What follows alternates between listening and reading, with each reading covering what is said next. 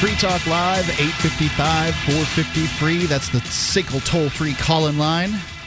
855 450 3733. This is the live Saturday edition of Free Talk Live. I It's Mark with you. And Guard. I know you're not used to hearing live programming on Saturdays, but Free Talk Live does that for you because we love you. Yes. That's right. Welcome to Saturday night. And we love you so much. We've got one of the biggest, most expansive websites in talk radiodom right there at freetalklive.com for you to get involved in.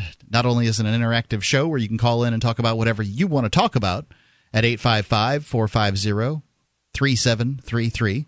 That's toll free number brought to you by SACL CAI. But you can go to the website and upload whatever stories you want too. It's, believe me, at freetalklive.com you're reaching a lot more people than you are on your Facebook feed. That's right. We've got a great website, we've got a great audience, and we've got a great number 855 450 3733 to get in touch with us on radio that you control. Mark, thank you for having me and sitting in for Ian. I absolutely. Gardner here, Goldsmith from yes, the, indeed, the. Liberty Conspiracy. libertyconspiracy.com. Gardner, um, yes. So uh, there's the story that we were talking about before I'm, the show. Yes, It- I'm a very. I've had enough. It's okay? outrageous. Um, and Folks, these let's let's told- talk about these people who had the audacity, Yeah. the singular audacity to sit around and be brown on an airplane on 9/11. I am really tired of this sort of thing, uh, and uh, it's great that we get to mention this on a Saturday night because I, I'm really getting sick and tired of so many of my neighbors in America saying that this sort of thing has to be done. And by neighbors, maybe I don't mean neighbors, but politicians and some of those people who accept what the politicians tell them as they go on a march to destroy our freedoms. And here's a great example, a couple great examples. Because your skin color looks a little different, oh, God forbid you should get on a plane at a time when people might be nervous because you're going to be thrown to the floor, handcuffed, and taken away without any Fourth Amendment rights whatsoever. I'm sick of this sort of thing. It's really annoying. Sh- shall I talk Please. about it or shall you? Go friend? right ahead. Okay. Out of the nationofchange.org website comes a report, actually a pair of reports put together by Tanya Somanader. And she writes this with a headline Brown skinned lady sits next to two Indian men on plane, gets strip searched and detained for, quote, suspicious activity. Here is the article. On the same day the country gathered together to recognize the 10th anniversary of the 9 11 attacks, the North American Aerospace Defense Command, NORAD, launched two F 16 jets to tail a Frontier Airlines flight from Denver after the crew reported, quote, suspicious activity on board. That activity? The existence of three dark skinned passengers two Indian men and one self described half Arab, half Jewish housewife from Ohio. And they have a picture of her, and I have to tell you, her skin is a little dark, so I think she should have been handcuffed. Um, from Ohio. she could have been Mexican. Oh my God, check her green card. All unknown to each other, made the mistake of boarding a plane on September 11, 2011, after the crew reported that two people had spent, quote, an extraordinarily long time in the bathroom. The jets escorted the plane to its destination in Detroit, Michigan. Then, according to reports and the half Arab, half Jewish housewife, Shoshana Hebshi, a SWAT team of about 10 people boarded the plane with machine guns. Oh, that always feels good in first class. And three dogs approached Hebshi and the men's aisle, handcuffed them, and escorted them off the plane. Before I knew it, she says, about 10 cops, some in what looked like military fatigues, were running toward the plane carrying the biggest machine guns I have ever seen, bigger than what the guards carry at French train stations. Well, she's been to France, so that's sketchy right there. My last tweet, she says, majorly, uh, majorly armed cops aboard was on the, was from the plane. Someone shouted for us to place our hands on the seats in front of us, heads down. The cops ran down the aisle, stopped at my row, and yelled at the three of us to get up. Can I bring my phone? I asked. Of course. What a cliffhanger for my Twitter followers.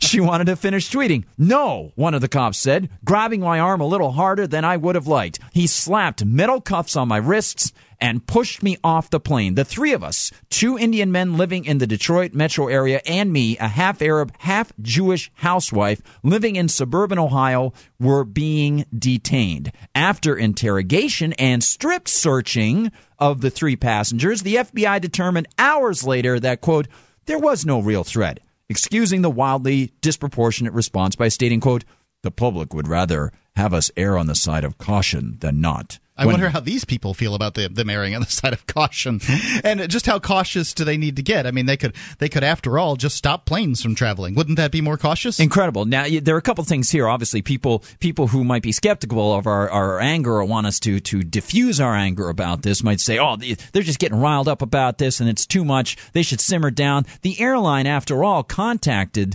the authorities, the authorities, and said that they were suspicious. But this is the problem. It's the authorities they contacted.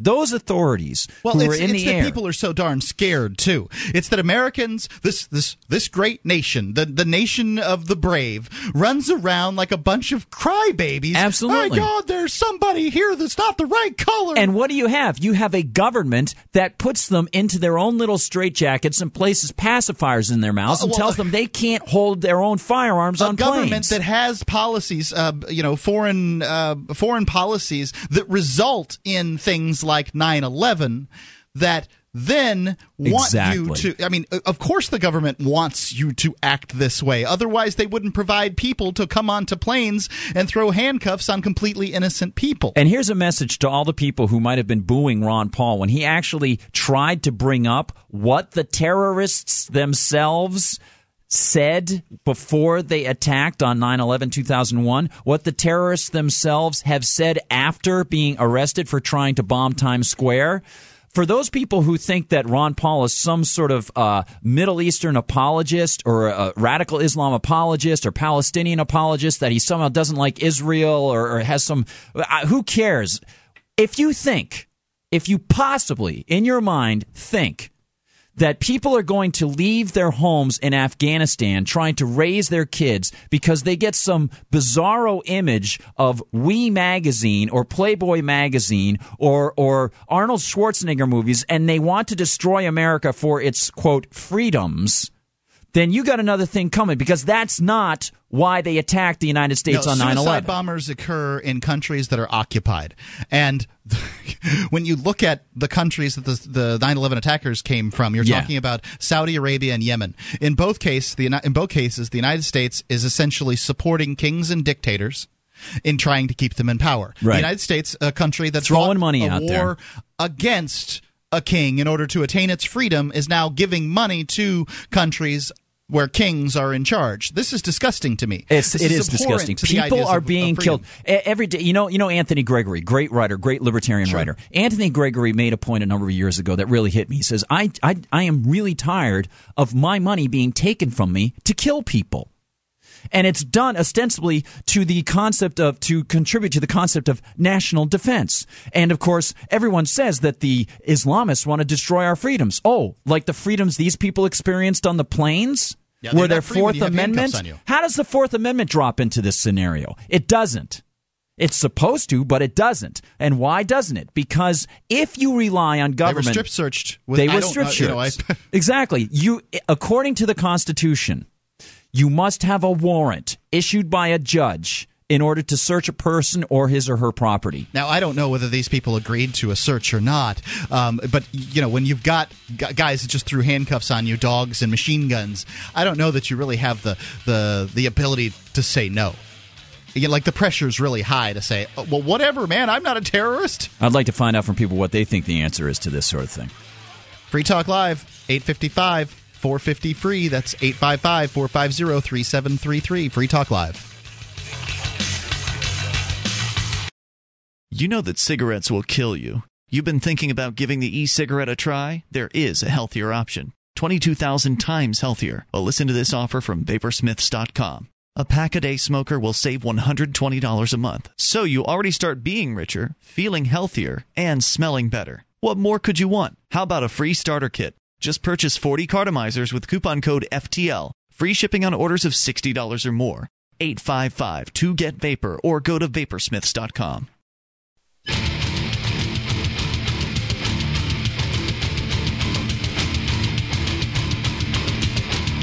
Free Talk Live, 855 450 free. That's a SACL toll free call in line. 1 855 450 3733. Give us a call. Talk about whatever you'd like. If you'd like to talk about the crime of being brown in America, what that must be like, we are talking about that or anything you'd like to talk about. Are you looking for camping, hunting, or shooting gear? ManVentureOutpost.com carries knives, ammunition, scopes, binoculars, laser sights, tactical flashlights, fish finders, and boating equipment. ManVentureOutpost.com. They're family owned and members in good standing of the Better Business Bureau, and you know how important that is when you're shopping online. Some prices are so low they can't even be mentioned on the air. You can get an additional 5% off with coupon code FTL. That's FTL's and Free Talk Live. You can get it quick. Get it from manventureoutpost.com. Let's go. Oh, one one real quick thing. Yes, Mark. If you want archives of freetalklive.com, I know where to go for that. You go to archives.freetalklive.com. Wait a They're minute. completely free. What a website with archives? Indeed. Free? You know, You don't have to syndicated radio program. sign up and get you some do not sort have of- to pay money to get them. They're free at archives.freetalklive.com. Wow, that's pretty cool, man. It's great to be here on a Saturday night. Let's Thanks, go with man. Brandon in Michigan. Brandon? Hey guys, Hey, Brandon, how are you? pretty good. I'm a little disconcerted. Uh, I've been uh, watching uh, livestream.com slash. Well, I don't know if you want me to give the link, but uh, at any rate, there's.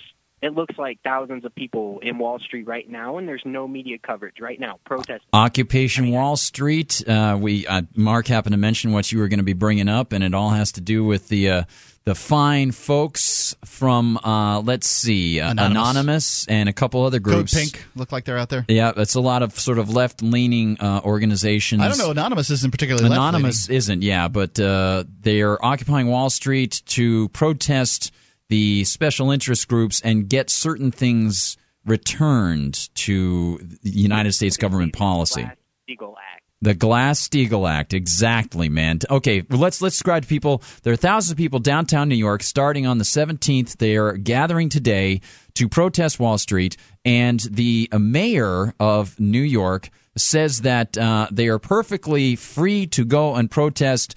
As long as they do it, they're protesting in designated areas. The government will give them areas to protest, and um, so the folks from Occupy Wall Street says one thing we all have in common is that we are the 99% that will no longer tolerate the greed and corruption of the 1%. Uh, this was said in a statement to uh, on their website. Right, right. And uh, they're expecting 20,000 people, and you're seeing this live right now, and looks like there are thousands down there, right? Yep, I'm watching it live on livestream.com actually, and it looks chaotic. My question is, with all these people out there, this looks like to be one of the biggest protests we've had in decades. Wow, I'll have to check this out. nationwide on our solo Yeah. or on our soil here. I'm wondering why there's no media coverage. I mean, obvious reasons to say they don't want us to know, but like Well, seriously, One like, of the the media organizations, I think they don't think that many people are out there. Um, it says here that uh, you know maybe 700 people or something has sh- uh, have have shown up. So Well, the question is whether they're saying that intentionally or they do really think that. I don't know what they think. yeah. What do you think, Brandon? Uh, I'm watching it right now, man. I see with my own eyes, like w- watching just one stream. There's a bunch of streams. It, it, I like. I tried to search for it on YouTube. Even I can't find YouTube files. It's Yeah, it's Like- it, it, it It is isn't easy to find information on this story. I did try to find some stuff um, because I have heard and I have not been able. This is the one thing I have not been able to to lock down. They said they wanted to create a Tahrir Square in the United States, and I hear, heard, but I don't, and, and can't prove it that New York City has blocked out cell towers. In order to, so that people can't use Twitter, Oh, they can't and, and upload live IM and text and things like that. So did they do this in Egypt? I that's mean, exactly That's- what they did. yes, That- that is exactly. the MO. And if if the United if New York City is acting like the Egyptian government did, then I think that it's important the American people know that these parallels are going on. But- um, now the, the- these uh, protesters are being relegated to free speech zones, which you know, I, I always kind of wonder about these free speech zones. I mean, you know, for one thing, I understand you can't stand out in the middle of everybody can't stand out in the middle of the street. Although the cops did block down block out Wall Street, and there's a lot of pedestrian area there. They're trying to relegate people to certain areas, and you know, if it's a peaceful protest, you're you're supposed to have a right in that area to to be there.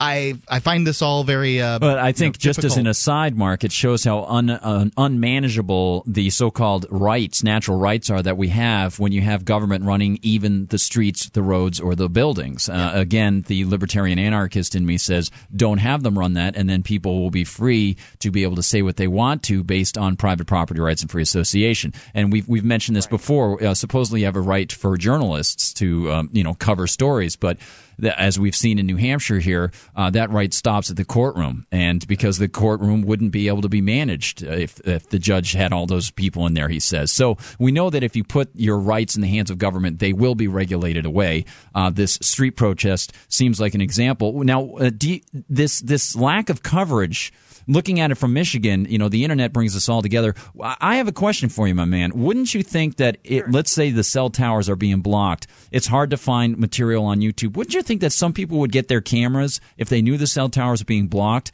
and get to internet cafes open on a Saturday and upload that stuff?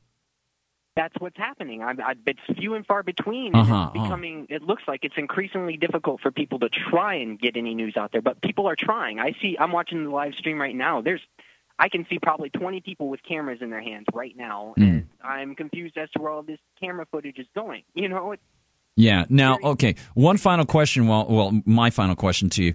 Um, I like a lot of the things that Anonymous has been doing out there. It's very interesting to me. I don't know whether I agree with everything he says. I don't know exactly what Anonymous stands for. Anonymous is, isn't anything, really. Right. I mean, he's, just... Yeah, he's got a Guy Fawkes mask on, much like in V for Vendetta. This isn't one person. Yeah, exactly. Okay. But the character that you see on the videos, and he, yeah. the character says, you know, we are Anonymous. Or we everybody. Exactly. And and they're uh, they're opposed to the bailouts. They're opposed to the, the government spending all these different types of things on these corporations.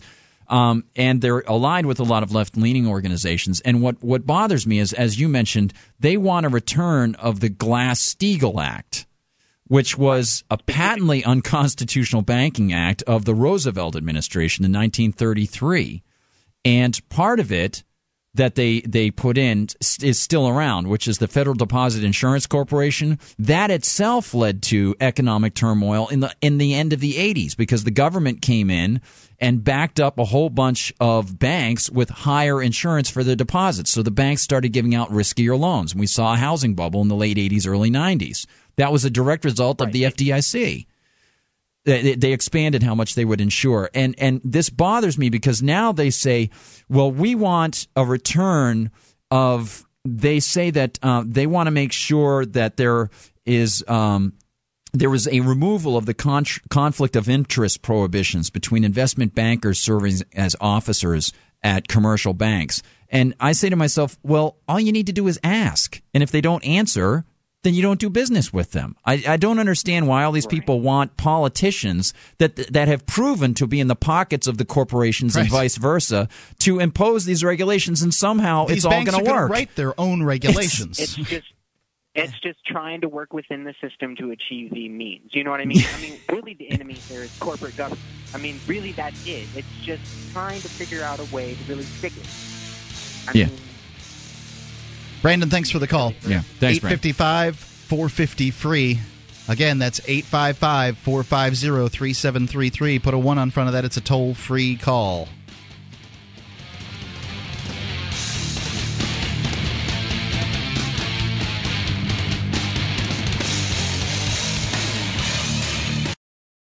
This Your Family Today tip is brought to you by Carnation Breakfast Essentials, helping your family get off to a nutritious start every day. Mornings can be chaotic, but a little advance work will take the pressure off.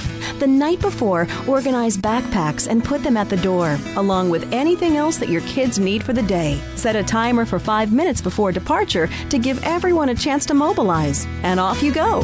For more tips like these, visit us at parenthood.com slash your family today.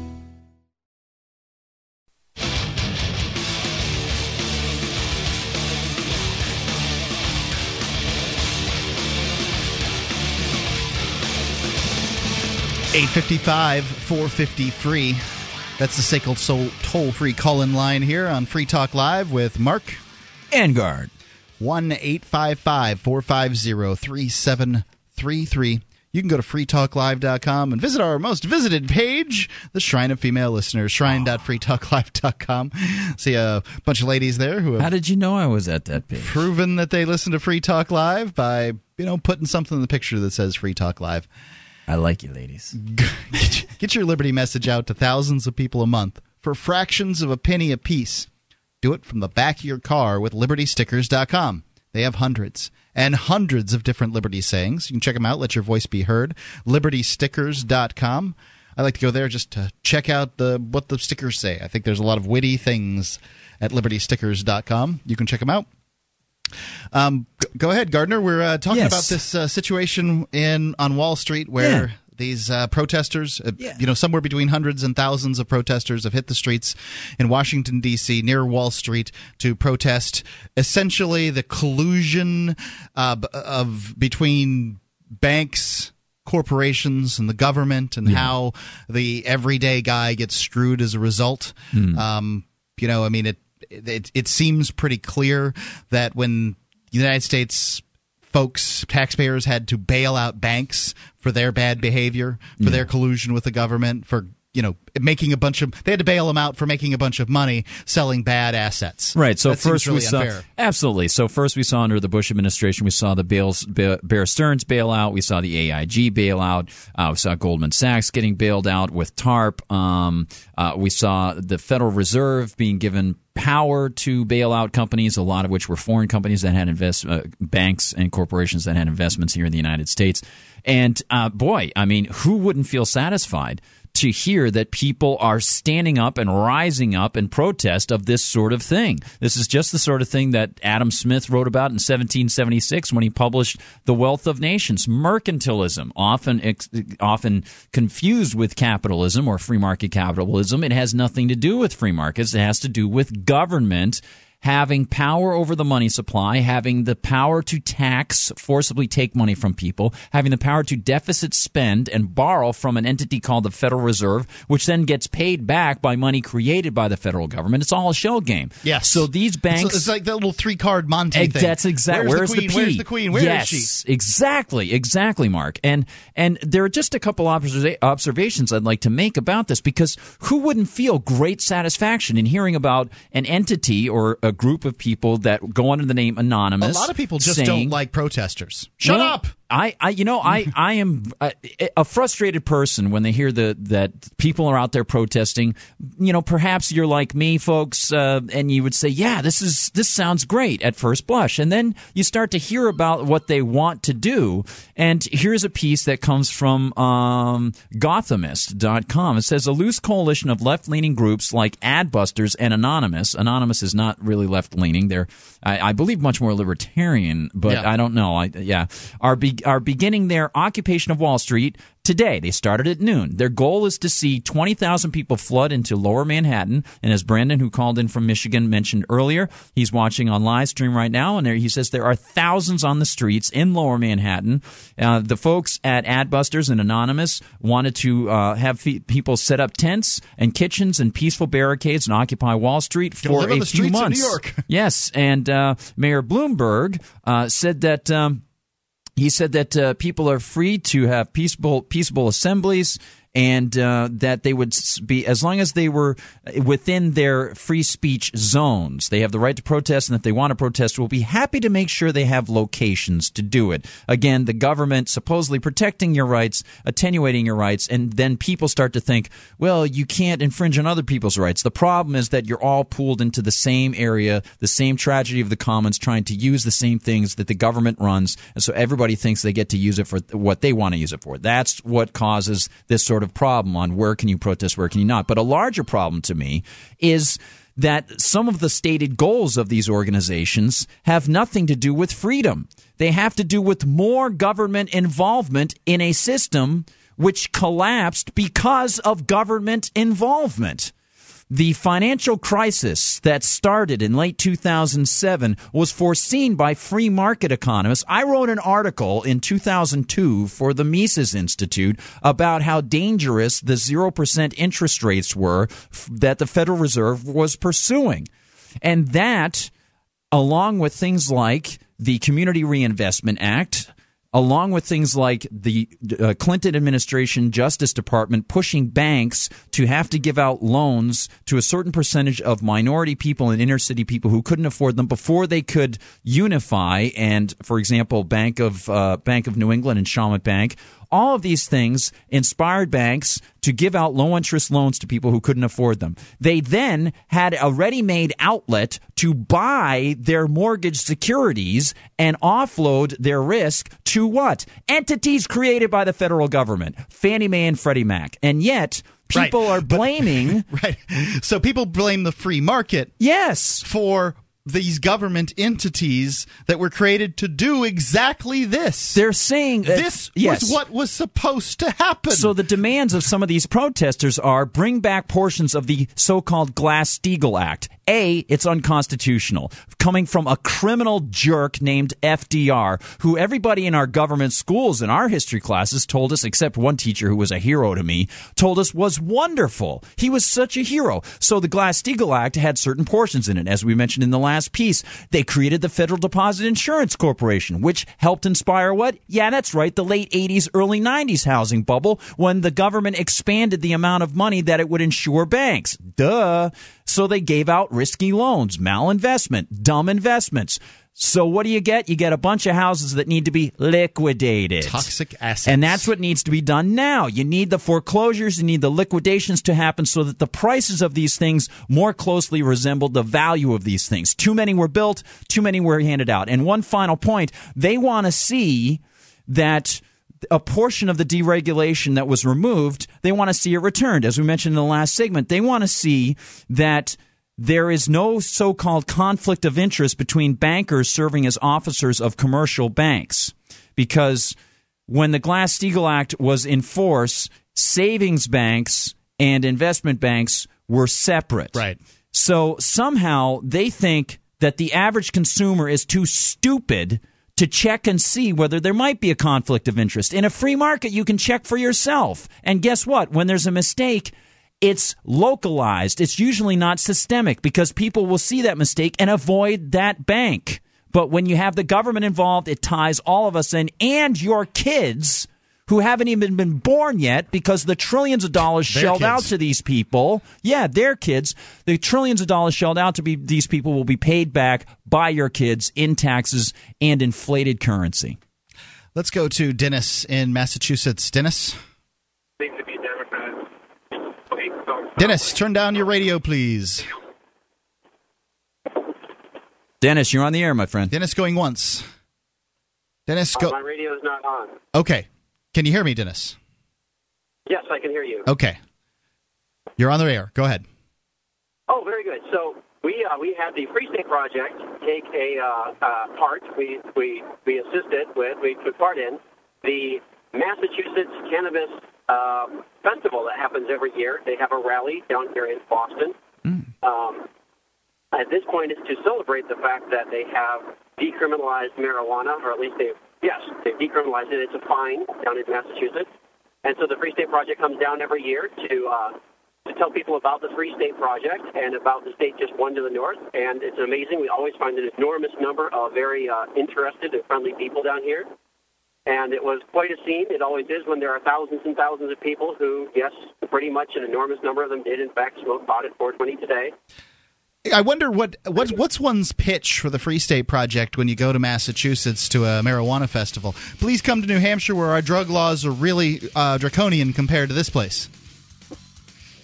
Uh, not at all, actually. You know, I just ask people, look, do you think America is getting more free or less free? And pretty much all of them say it's getting less free. And I let them know that, okay, a lot of people who think the same way got together and said we have to change our tactics.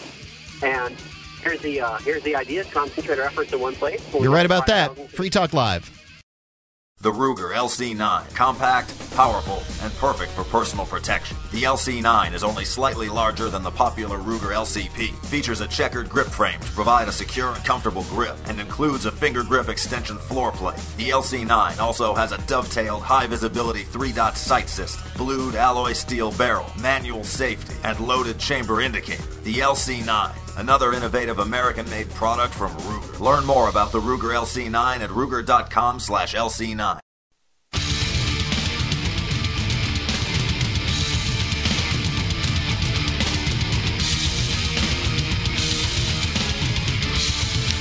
Free Talk Live, 855 450 free. That's the SACL toll free call in line here on the live Saturday edition of Free Talk Live with Mark and Gardner.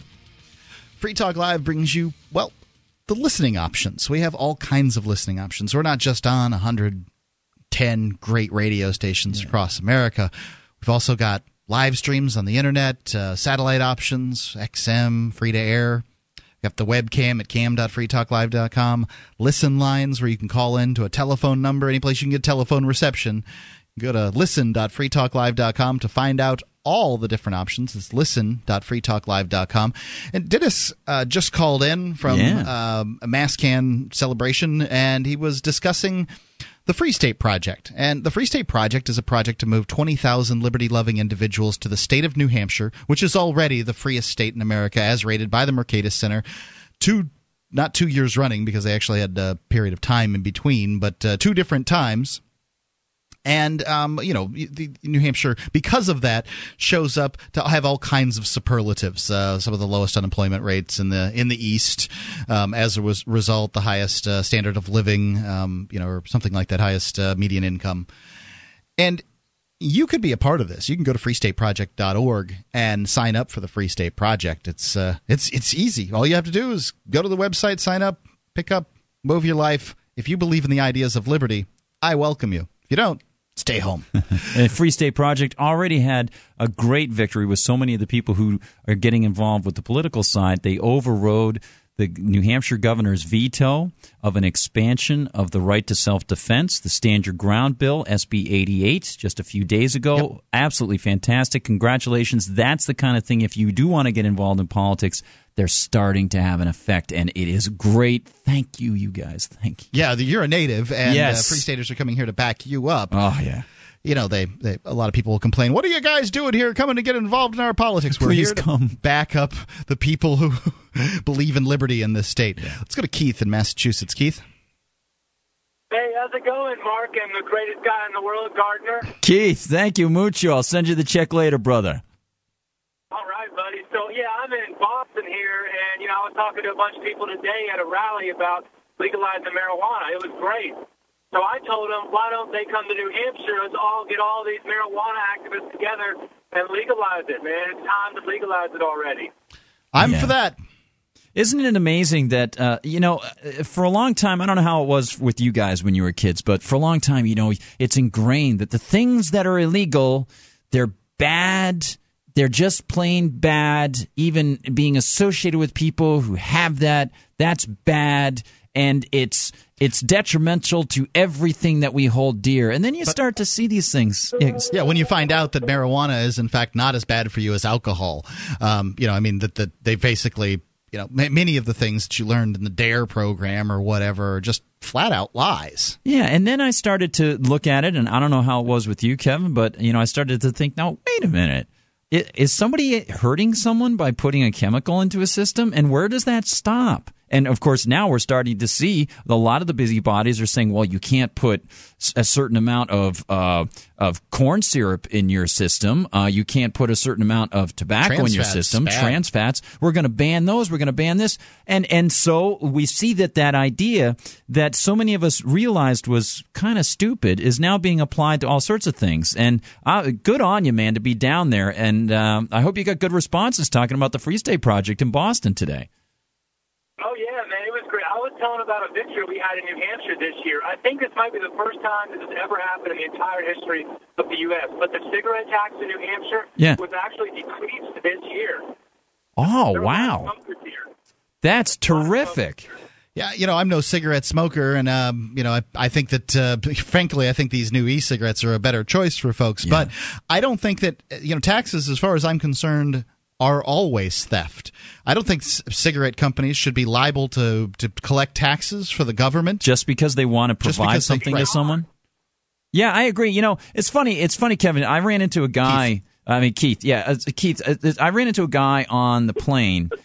Yeah, uh, I ran into a guy on the plane who um, uh, I asked him oh, about the health care bill, and uh, because he was working to help businesses work with the health care thing.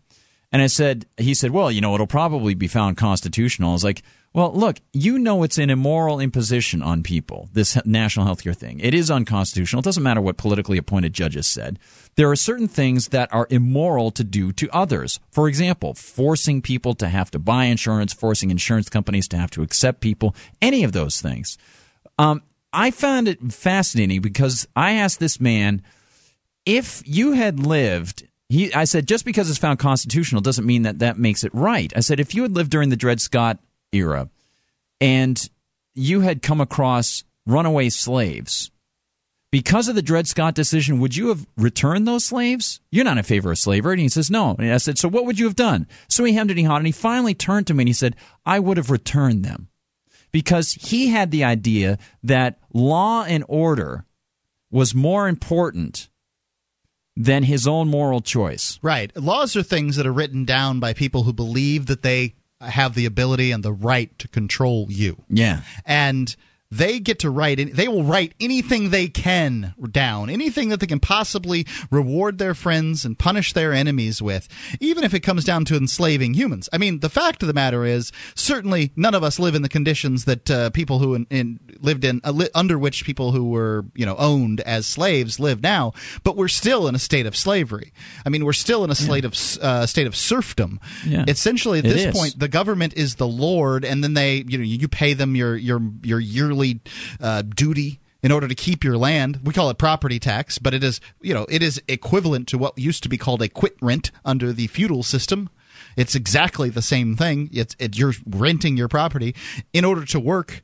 you must give a piece of the fruits of your labor to the government And- a large piece. and I why mean, is it- Tax Freedom Day is in May? Almost half of your half the money that people make go to the, goes to the government, especially when you start figuring in regulations on top Yeah. of that. And Keith, you're still with us? Okay. I love everything you're saying. Hey Keith, let me ask you. And sorry for screwing up the name before. Uh, I should remember. There's there's a great line from uh, the movie Hoodwinked. Watch out for Keith. Um, but Keith, I got to ask you, just what Mark said. You know, these people saying that if you want to sell something or buy something, we the politicians and the people that we are supporting and who support us, in order to make this system function, some people think that, well, yes, of course, if you want to engage in that behavior, of course you should accept people stepping in and taking a portion of it.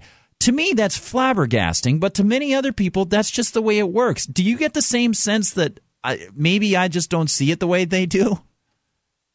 You just, you're brilliant. They're not enlightened like you are. Keith, thanks for the call. no Thanks, stroking on Free Talk Live. Thanks, Keith. That was cool. 855 450 free. You know, I, I don't know what it's going to take to get from here to there other than people listening and incorporating the ideas. Yeah, you know, I get that the government's involved in everything at this point. It's going to be very difficult to extract the tentacles of Leviathan out of everyday life.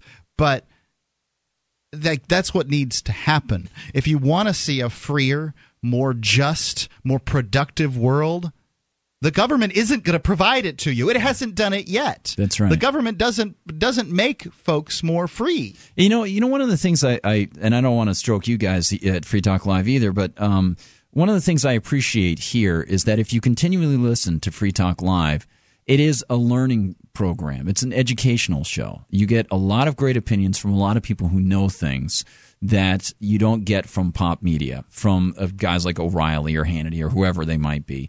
Um, and they might be talented in their realm, they might be annoying in their realm, whatever. you Right. know. They they find they found a niche and then they pitch to that niche. there you go. And you know, we don't do that. We have uh, what we believe to be a consistent philosophy. If there is a chink in our logical armor, We please want to call in it. and we want to talk about it because I have changed my opinions right here on the air in the past. You don't see Bill O'Reilly and Rush Limbaugh changing their opinions on the air. No, that some- would make them look weak. I, I, I was hearing uh, Michelle last night was talking about uh, Bill O'Reilly talking with John Stossel, and John Stossel happened to mention uh, Keynesianism, the, economic idea of Lord Keynes, who came up with the concept of full employment. Maynard, Maynard Keynes. Yes, John Maynard Keynes, and uh, the idea that the government can spend and spend and get people employed, and there are no ramifications to that. We know that there are ramifications because it reduces the buying power of every unit of money that is out there when the government floods the system with money. That is the inflation. It's an inflation of the money supply. The price increases, which they call inflation, are not inflation. Inflation is when they inflate the money supply. And this is a learning thing that you wouldn't get from O'Reilly. He didn't even know what it was. And I thought that was so great to hear on last night's show. This is where you can really learn some stuff. And, and hats are- off to you guys. Well, um, these are things that are becoming more and more uh, sort of the zeitgeist in public. You're I right. mean, Ron Paul in 2008 was considered crazy for wanting to audit the Fed. Now you're talking about major um, presidential uh, contenders saying the same thing. Yeah. Free Talk Live, 855 450 free.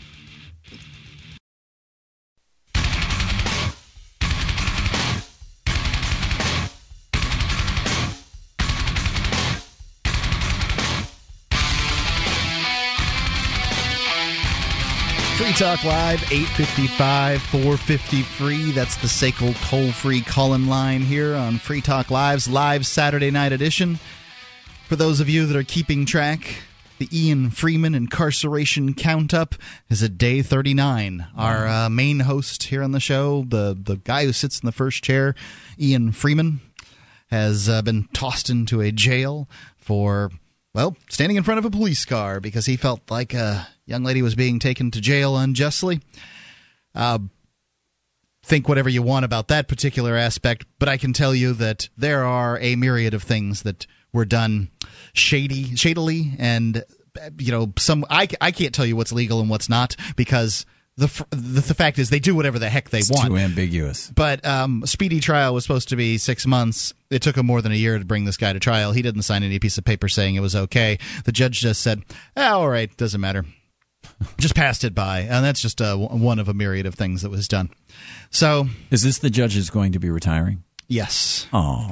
yeah, gonna miss him. Oh, but it's so uh, bad because it's sad. He'll be replaced by a free market judge who might actually. Oh no, that's right. He'll be replaced by another judge who will be paid by people whether they want to pay him or not. There, there is, however, a habeas corpus hearing coming up for Ian, I guess, on Monday or Tuesday, and so maybe some maybe something will come of that. But anyway, um, uh, Gardner, you've Yes, got a, sir. a pretty cool story about uh, fat kids in Michigan. Ah, g- nothing better than getting into a story where it looks like the government is once more invading people's privacy. Yes, indeed. But it's all for a good cause. And I'm feeling very warm and fuzzy about it on a cool September night. Here's the story. It comes out of Michigan, Dateline, Michigan, from the Associated Press. Are you ready for this one? Are you ready for some foosball? Governor Rick Snyder plans to direct doctors in Michigan to begin, check this out, to direct doctors, that's the first part. yes. To direct doctors, don't, you know, you have to parse these things because there's so much heavy state baggage in every aspect of this. Yep. To direct doctors in Michigan to begin monitoring the body weight of their young patients and provide is, the as if doctors have not been uh, monitoring the body weight of their young patients all along, right? I did. I mean, don't every time I went to the doctor, they put you on the scale and then they measured your height. That's kind of strange. I I I, I must have slipped my mind because I'm so skinny. I don't know. Maybe medicine has changed now. That's right. Uh, it's Theodoric of York from Saturday Night Live. I have no idea what you're talking Scales, as the Saturday Night Lives give us Steve Martin. Anyway, so uh, so he says, and to uh, provide the state the data to a state registry in one of the most extensive government efforts to address. Yeah, you got it, Repo Man. The growing problem of pediatric obesity the Associated Press has learned. So apparently, the state's going to do a better job than doctors of addressing pediatric pe- pediatric obesity. Nobody cares more than the state. Right. The um the the the the, the same organization here essentially. I mean, I understand this is the state of Michigan, not the federal government, but you know these are governmental organizations in the abstract. In the in the yes. abstract, the same organization that uh, well, I don't know, f- funds uh, you know subsidizes corn, subsidizes meat, corn subsidizes sweetener. yeah, subsidizes the things that make us the fattest in the world. Yeah, and I and remember they're going to protect us from getting fat. It was it was a few weeks ago uh, that we were talking about. Was it New York was thinking about banning uh, corn sweetened uh, sodas?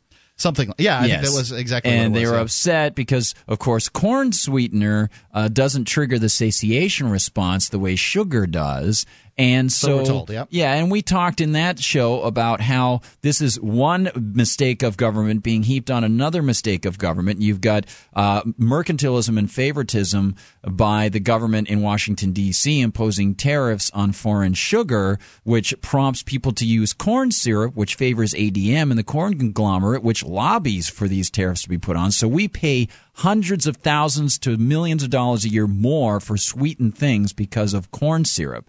And of course, now you've got the extra layer on it, which we discussed a few weeks ago, of busybody politicians saying, well, you people in private business, you're selling these corn sweetened sodas which is terrible. So what we're going to do on the other hand of business here is we're going to slug you if you use the corn sweetened syrups that you turn to because of the left hand of government on the federal side that made this the sugar more more expensive. Right. And so instead of government getting involved in our business, why doesn't government get out of our business? And there if, that's it. If, so I mean, I don't know, maybe Americans would be as fat as we are now if the government hadn't gotten involved. I don't think this is true, but maybe it's true. Maybe one can make the argument that Americans would be as fat as we are now if the government hadn't gotten into the business of subsidizing corn and farmers and all this other stuff. Right. And these are the same kinds of people that when you watch a show like Jamie Oliver's show, and I know it's not exactly the same, but it's analogous. He try he goes into private businesses to check out their nutrition stuff,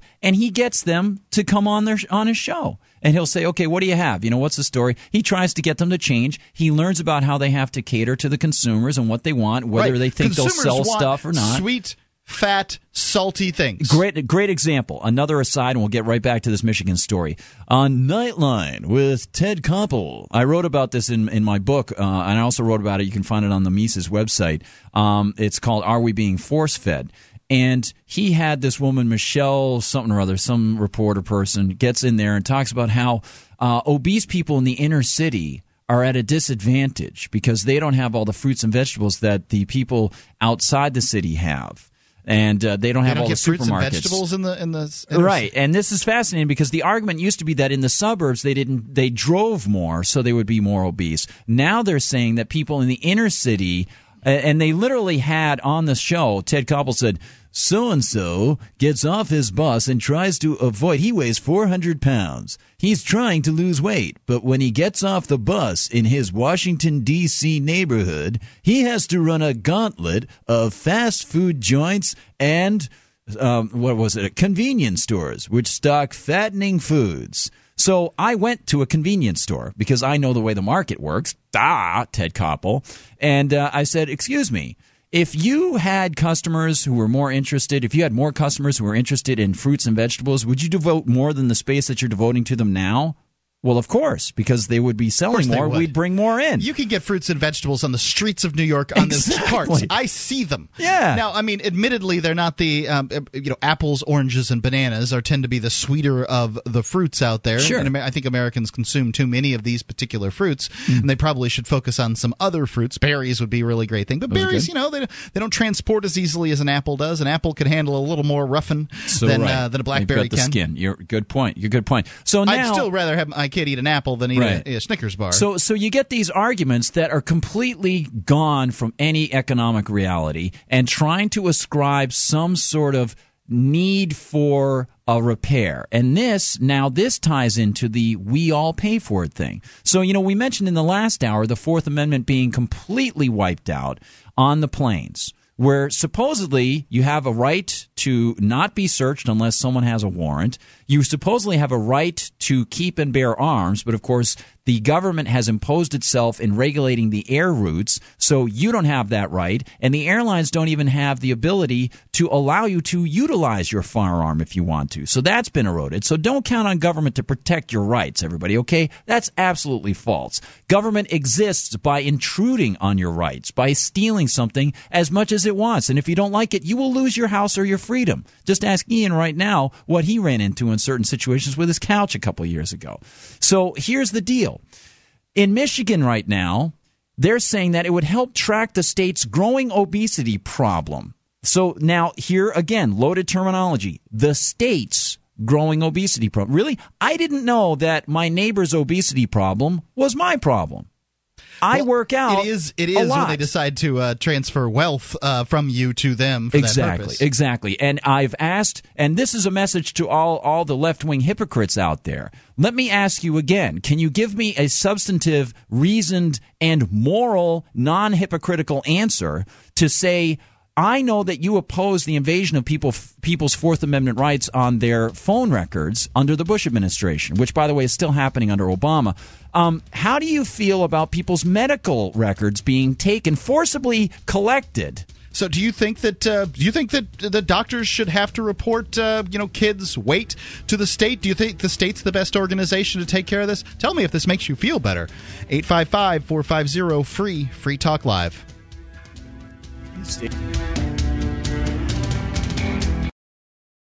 Do you want to take back control of your own money? Then take a look at Bitcoin. Bitcoin is the world's first decentralized anonymous internet currency, and it's gaining popularity every day. It's free to use, free to accept, and free from inflation forever. You can use Bitcoins anywhere in the world. To learn more, visit weusecoins.org. Your dollars are going down. Learn more about Bitcoins at weusecoins.org. That's weusecoins.org.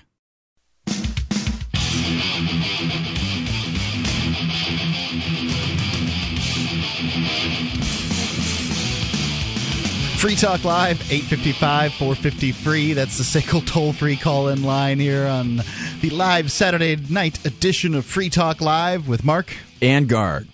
You can call in, talk about whatever you'd like to talk about. I know that uh, Free Talk Live is preempted by a whole lot of baseball tonight. Then, you know, it's, it's just that time of year, I'm afraid. Yeah, that's right. That's right. And uh, everybody knows that uh, we here like to talk a different kind of game. We like to talk the game of freedom, to use the euphemism. And so give us a call. We talk about anything you want to discuss. And remember, the number is 855 450 3733. And, you know, freedom, it's a dangerous game. Kids could get fat, Gardner. I during the break I was eating pieces of a chocolate chip cookie holding it up to the camera, well almost to the camera, just to resist those authoritarians in Michigan. Yes, Mark Edge, the folks in Michigan are getting a handle of the fat. And I don't know if I really like that concept, but they're grabbing the love handles with all they've got, and they are going to stop little kids from becoming not so little kids. How are they going to do it?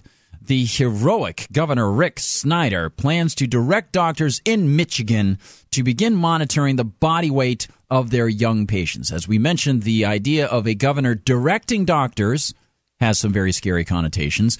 The idea of directing them to monitor the body weight of their young patients is kind of silly because they do anyway, if the parents are so inclined, in their regular checkups. And the idea of providing the data to a state registry seems to me to be a bit of a breach of the Fourth Amendment against unwarranted searches and seizures. Seems I, the to government me just demanding um, information, your medical information, be sent to the uh, you know the, the state government. That doesn't make any sense to me. It's incredible. Now, uh, typically, and I, I, you know, I don't want to revert to this all the time, but typically, I would hear people on some talk radio shows saying, "What do you think about childhood obesity? What are we going to do about that? What's it, is it a problem? Uh, children are obese and blah blah blah blah blah." Right? But there's some important stuff happening here, and one of those is that the government is not supposed to be doing this sort of thing. This is a blatant, amazing, and absurd invasion of privacy, but this is the type of invasion of privacy that many people have already accepted. And so it's just the pot getting a little bit warmer. Yep. And maybe because it's children, they'll be upset about this. But what if this were what if this were adults? Well, and they were look these children are going to grow up into adults Exactly. and you can you can believe with obamacare being rolled in now everybody's weight is everybody else's issue when you see a fat person going down the street you know that person is going to cost you tax money and this this is how the, this is what the government does. It takes groups, interest groups, and pits them against each other in order uh, in order to get the power of the government. Yes. I want the power of the government to be free. Other people want the power of the government in order to, to control me. So the government successfully manages to pit itself in, in, in between, pit it by uh, insert itself in between by pitting us together, and it makes money in the process. That's right. And I don't know if people are upset about this, but I would like to know whether or not people think that it is appropriate for the government to be taking people's personal data and utilizing it in this way to do something that they think is better for the greater good. The ends justify the means, evidently. And what else can they do?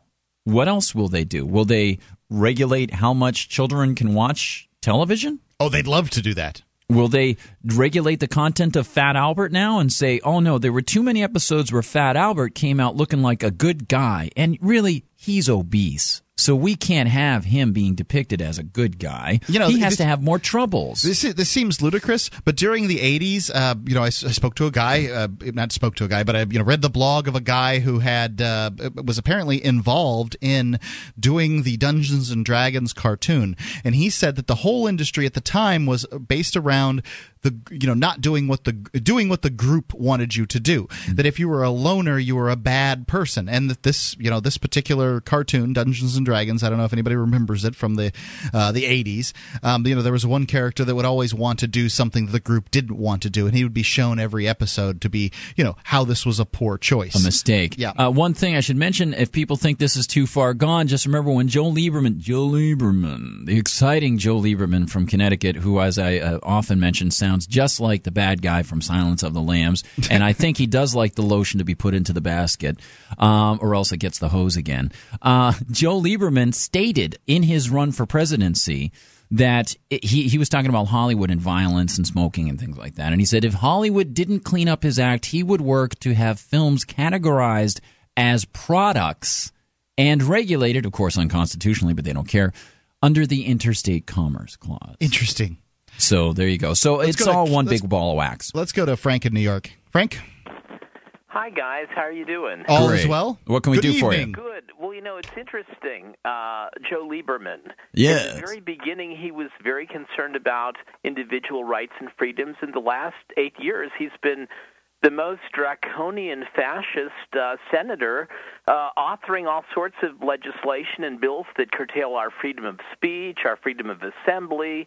Uh, you know, it's he's very interesting, and you know, I think people have to be aware. Connecticut's a strange state. I mean, it, it produced Senator uh, Prescott Bush after the Second World War, who was Hitler's banker and financier, and we have Joe Lieberman, who's a Likud fascist and represents interests in Jerusalem and Tel Aviv more so than in Connecticut. And I think we have to be very careful about our freedoms and our freedoms of expression being lost. But regarding the young children in Michigan, I'm very concerned in a sense that the government is attempting to legislate, uh, you know, people's livelihoods and basically their how they live, what they're going to eat, what's their caloric intake, and I think this relates also to the Codex Alimentarius, that's the UN standard for world food uh, and also the distribution of food in the world. And I think we're going to find out that you know when you when we have the food riots and in hyperinflation and uh, you know the food riots like they had in the Middle East last year and earlier this year.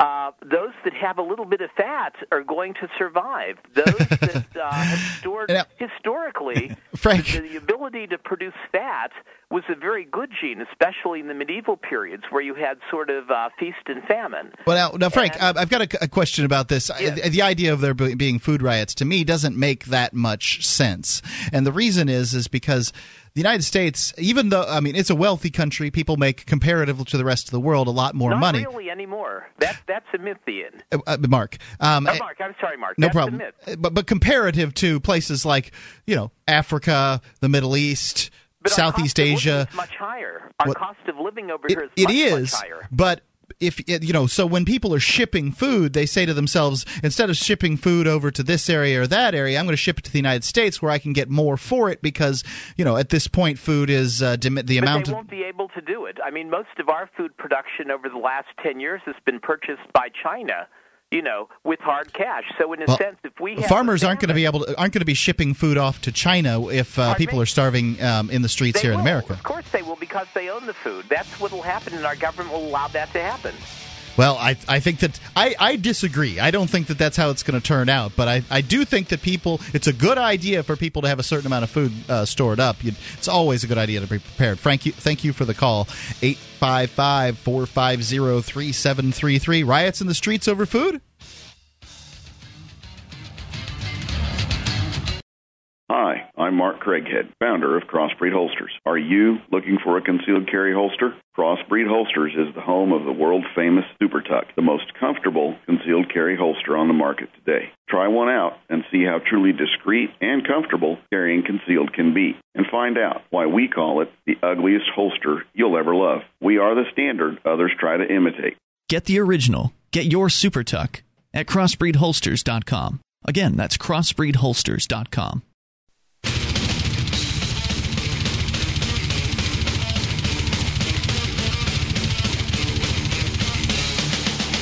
Eight fifty-five, four fifty-three.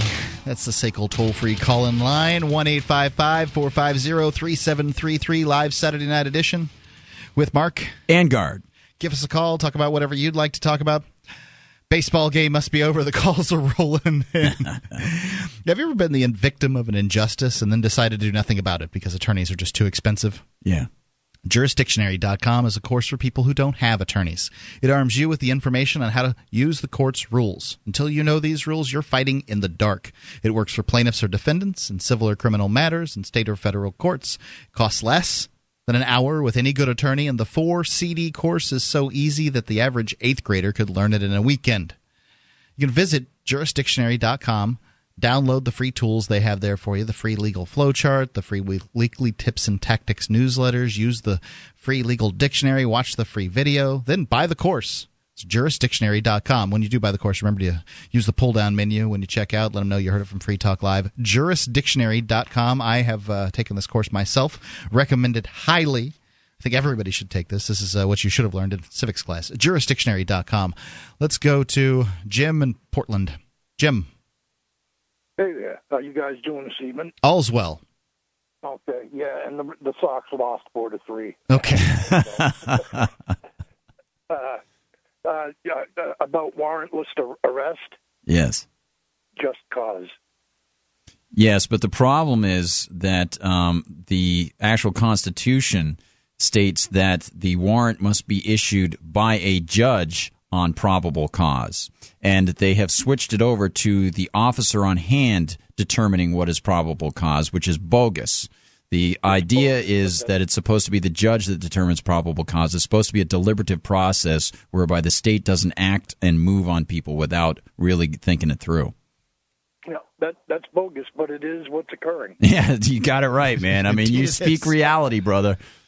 There's another one too. Yeah. Uh, uh, the State Wildlife Service has a uniformed uh, uh, rangers unit or whatever they want to call it, but uh, I don't know about uh, other states, but in Maine, uh, they come into your house whenever they want. If They are think you've the most powerful law enforcement officer in the United States. Is uh, somebody who works for the Wildlife Services, judge, jury, executioner. There is no appeal. They do not need warrants. They can do whatever they want. It's very bizarre stuff. Whoa, man. I, I mean, you is know, this you- like to inspect for the snail darter type deal? yeah. Oh wow, man! I could you have know, a- I forgot about You could that. have a dead scrub jay in there. That's amazing. It's amazing to me. And and by the way, if people are just joining us, one of the reasons that we're talking about the Fourth Amendment uh, is at the opening of the show, we we discussed how on 9/11, a number of people who had darker complexions and had uh, relatives who lived in the Middle East, of otherwise known as Middle Eastern descent, were pulled off of a flight, uh, handcuffed and pulled off of a flight by armed police officers, a SWAT team, uh, and um, they didn't have any Fourth Amendment rights read to them. They were strict searched, and now we've got another story about the Fourth Amendment being abridged in uh, in Michigan, and it's all about trying to save children from eating too much, and so they might become obese. And now the state says that they have an interest in that, and we all know that under the new federal fascism medical fascism law, your Fourth Amendment rights to your medical privacy are non-existent because it's for a greater good. Now, up there in Maine, uh, you must have a lot of neighbors who think that this is totally okay, and yet at the same time, do you think that there's a bit of hypocrisy on those on the parts of some of those people because they were against people's phone records being taken by the Bush administration? I think there's a double standard. Yeah, they're, they're trying to have it both ways. Yeah, and and for them, the ends justify the means, which really ticks me off. Hey, now you mentioned about nine eleven. Yeah. I remember watching uh, on MSNBC uh, Banfield. Uh, she was walking down the street towards the uh, towers. Yeah. And this is before they collapsed. They'd, they'd been hit, but they hadn't collapsed yet. Mm-hmm. A gentleman in, in a dark suit, and I don't want, I don't mean MIB. Mm-hmm. Anyway, a gentleman in a dark suit and glasses, and you could see he had an earpiece, you know. And he walks up to her and says, "You have to turn around and go back." And I never heard anything. She turned around and went back. And Well- they switched over to something else. But I have not heard a single thing about that since I saw that. And there is some strange stuff about uh, Building 7 going down, and there was a BBC report that actually reported it 20 minutes beforehand, and you can find that footage online. They said Building 7 has gone down, uh, and it, that one of them actually said it was brought down, I think was one of the reporters who said that. Um, and Building 7 was actually standing behind the British reporter as that person was saying it. So, there was something very strange going on there. They got some signal from somebody. Um, you know, one of the things that, that I like so much about Free Talk Live when I'm here is we also, you know, it's not just it's not just a mutual complaint society. We try to then take these stories and say, okay, what's the positive alternative here? Because you know we know that we can get upset about stories like this Michigan thing, Governor Rick Snyder being an absolute pinhead, and fascist, invading people's privacy. We know that up in Maine, you guys have this what you mentioned as a problem. That's stunning to me, and I think a lot of people would question, well, what's the alternative? And thank you for the call. They would say, what's the alternative? Thank you, and, Jim. Yeah, um, the alternative is through freedom, the things that individuals want to see checked and managed will be checked and managed based on what they really want. And if you want it more, if you want it less, if you want more air security, if you want less air security, these will happen within certain parameters that the government can't handle right now. If you want to have kids handled better for their health health care and things like that, insurance companies are there for a reason. And if they're in good health, they can get a discount. That's the whole point. So let the private market handle these sorts of things. And you'll see people having incentives and disincentives. It works. Let's go to Mike in Tallahassee. Mike, Hey guys, what's happening? what's happening? We'll stay on topic a little bit. Uh, one of you made a comment a while ago about if we see a fat person walking down the sidewalk, then we can pretty much feel assured that they're going to cost us tax money. Uh, I don't really agree with that. I I don't see how you can say that. That fat person may be wealthy enough that they're self-insured. They may have tons of health insurance. We don't know that. Well, that's under today's paradigm. I did mention Obamacare when I said it, and under Obamacare, uh, you know, guidelines, the government's going to be involved in everybody's health care decisions significantly more than they are now, and Oh, the, the the money is going to be flowing from them. So it really doesn't matter how wealthy one is um, at that point, because well, you know, we're all involved in it. I'm not saying it's right, Mike. I'm only saying that it will be true. And isn't it? Isn't it? Agree with that. Absolutely, I, I must Yeah. have missed part of your comment, but but at any rate, on on the same topic, I would like someone, some of your listeners, callers, to give me one example, one good example that can be backed up of anything the government's ever acted legislation for that it's actually done any good. The government is becoming a nanny state. Everything that happens, every death, every injury, they want to legislate something to prevent that from happening again. And and let me just state, oftentimes their legislation results in the opposite of what they were hoping to do. That's right. And and I'll just state something which is axiomatic, which is a, an economic principle. There's no it is impossible for anyone to tell you that anything the government has ever done has been of value. And the reason they can't tell you it's good because valuation and the determination of what is good or what is bad are done subjectively. And government decisions and actions do not allow the subjective valuation process to occur. I don't want to get too technical, but it's not possible to say that a government doing this or doing that has any sort of value because no one had any choice to determine whether it was valuable to them. Their money was taken.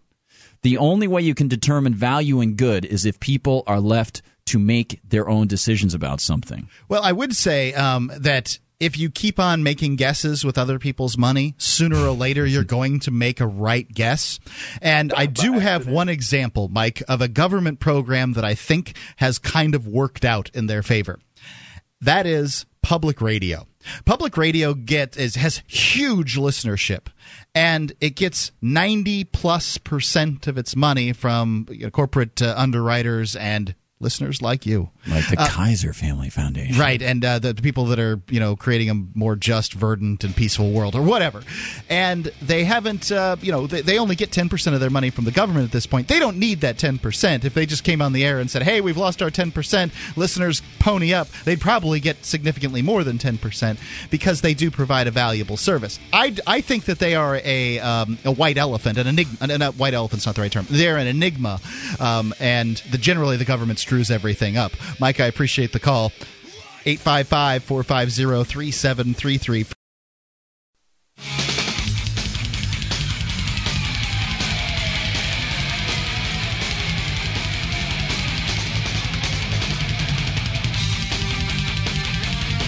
Eight fifty five, four fifty three. That's the SACL toll free call in line here on Free Talk Live's live Saturday edition.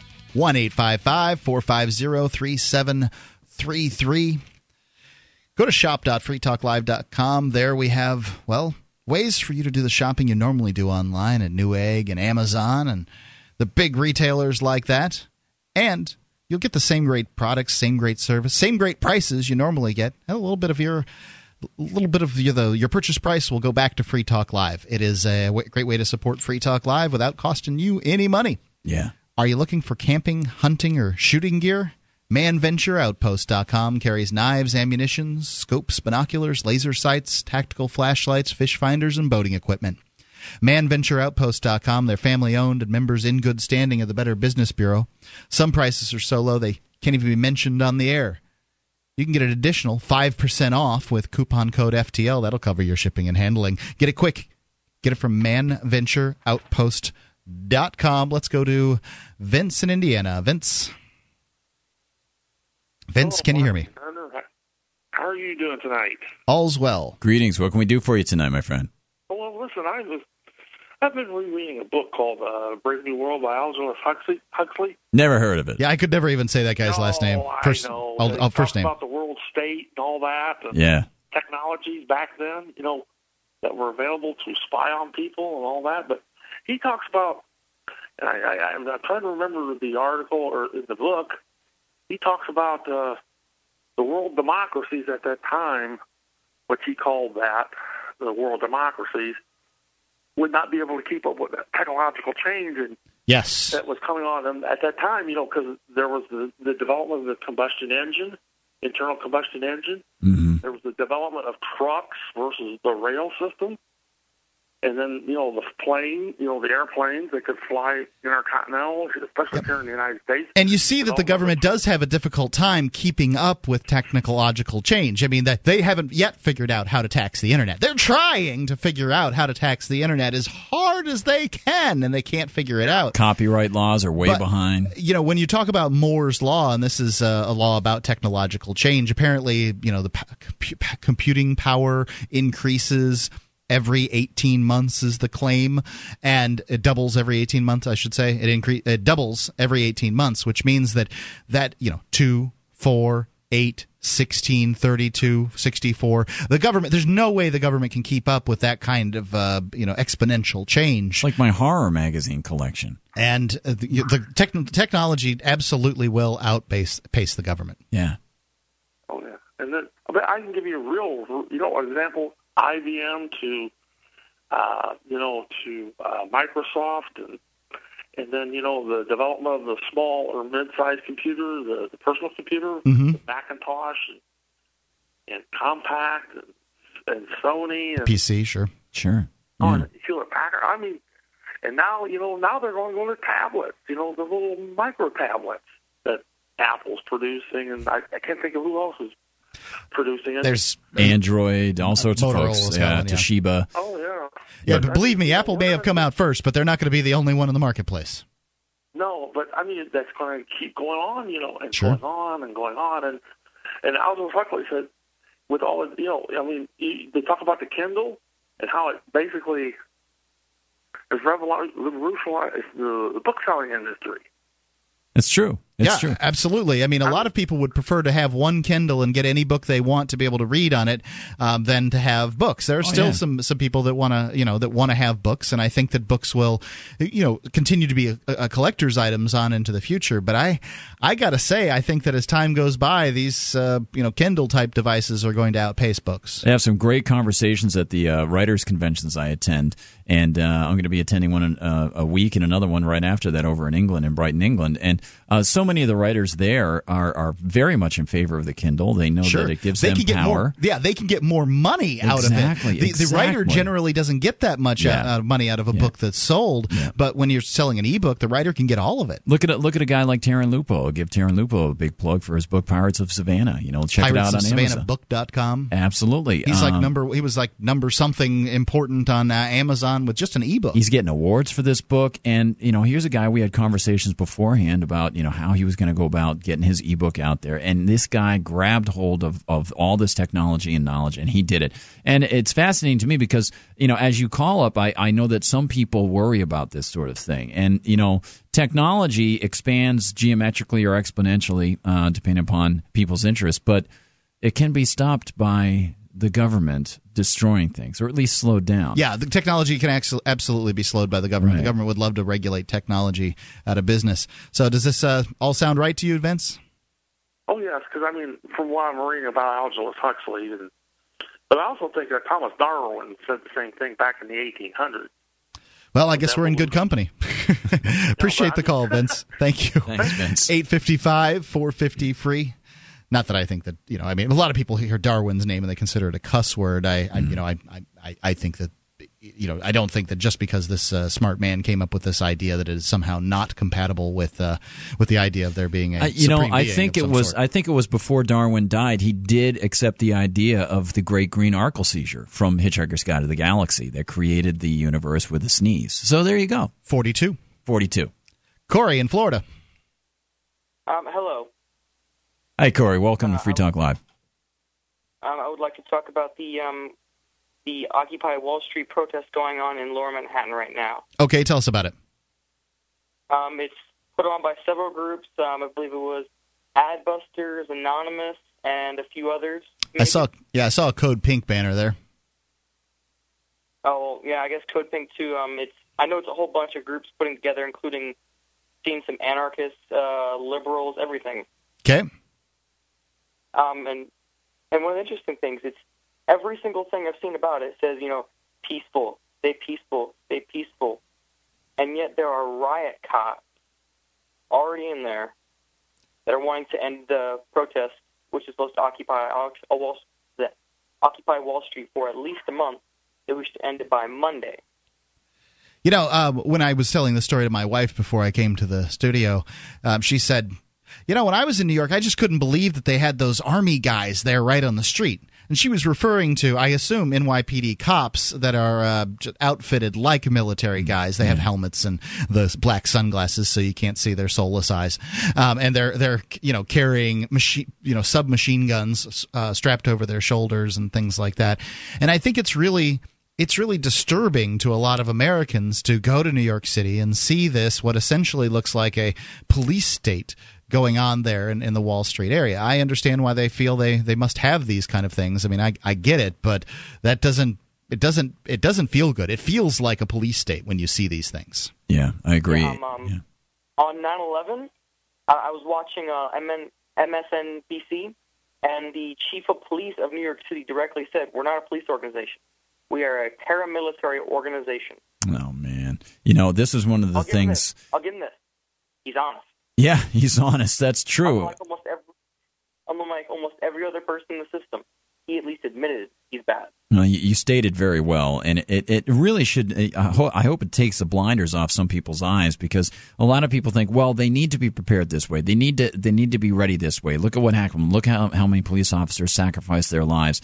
Um, you know, there the if you accept the idea that the government needs to exist in order to protect people and that people can't form their own associations for protections without forcibly taking other people's money, then with events like 9 11, I think it becomes very difficult to let people see clearly how they're being led down a path towards a real police state. And this is extremely troubling to me. And um, I know a lot of people go into the police force because, you know, f- familial ties, they think they're doing a noble thing. Um, but I am very troubled with the way that people are touting and rooting for the military, the police state, uh, calling people heroes just by entering uh, the the police office police officer profession. Calling Yeah, I- people, I think that that's. uh, Um, I mean, when you see the lists of top uh, ten most dangerous jobs in the United States, I'm a firefighter, okay? Yes. And firefighters aren't on that list. Neither are cops. Right. That's because lumberjacks are on there, fishermen are on there, Right. that sort of stuff. you know. So if this, if being put in danger is, you know, for the quote unquote public good, is some in some way makes one a hero, then fishermen, cab drivers, bus drivers, uh, long haul truckers, you know, these people are heroes, and you know, folks that work for the government, I- you know, I because that's what people will say. If you work for the government, you're a hero, and that's what I find the most disturbing about this. Yeah, and the whole first responder thing is also erroneous because police are not the first responders. They very rarely are. 99 times out of 100, the first responder is someone right next to the person being attacked or harmed or in danger. The police aren't the first responders. Corey, thanks for the call. 855 450 free. You can give us a call. Got any comments? 855 450 3733.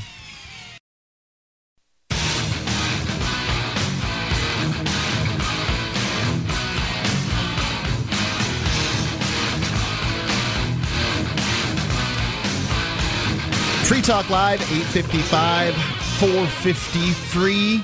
It's the live Saturday night edition of Free Talk Live. You can call in and talk about whatever you want to talk about. It's Mark with you. And guard. 81855 450 3733. Check out freetalklive.com. We have a website there for you, entirely free. You can go upload stories or blog posts or whatever you want, get interactive. Um, if you want people to see news stories, psh, your Facebook page, it may be convenient, but it, it, it ain't getting as many hits as Free Talk Live That's is. So, uh, freetalklive.com. Let's go to Kevin in Oregon. Kevin, How are we doing this evening, gentlemen? all is well. What can we do for you, Kevin? Well, I was just listening to the program and a bunch of other programs through the day, and and uh, we have our what we call the Constitution that's supposed to represent every single one of us, right? Oh, yeah, Constitution Day is today, right?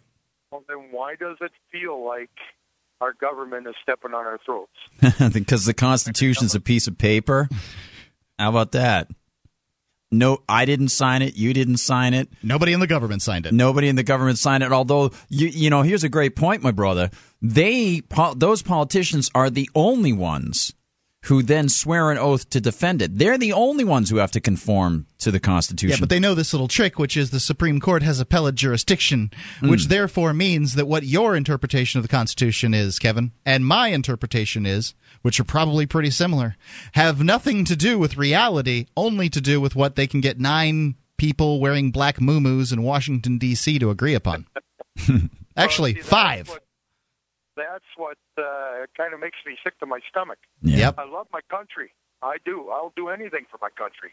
Mm-hmm. But I don't like the guys that are running it. Yeah. You know, I mean, uh, I'd have to honestly say if our government would keep their nose out of other people's business, we wouldn't have half this crap that's going on today.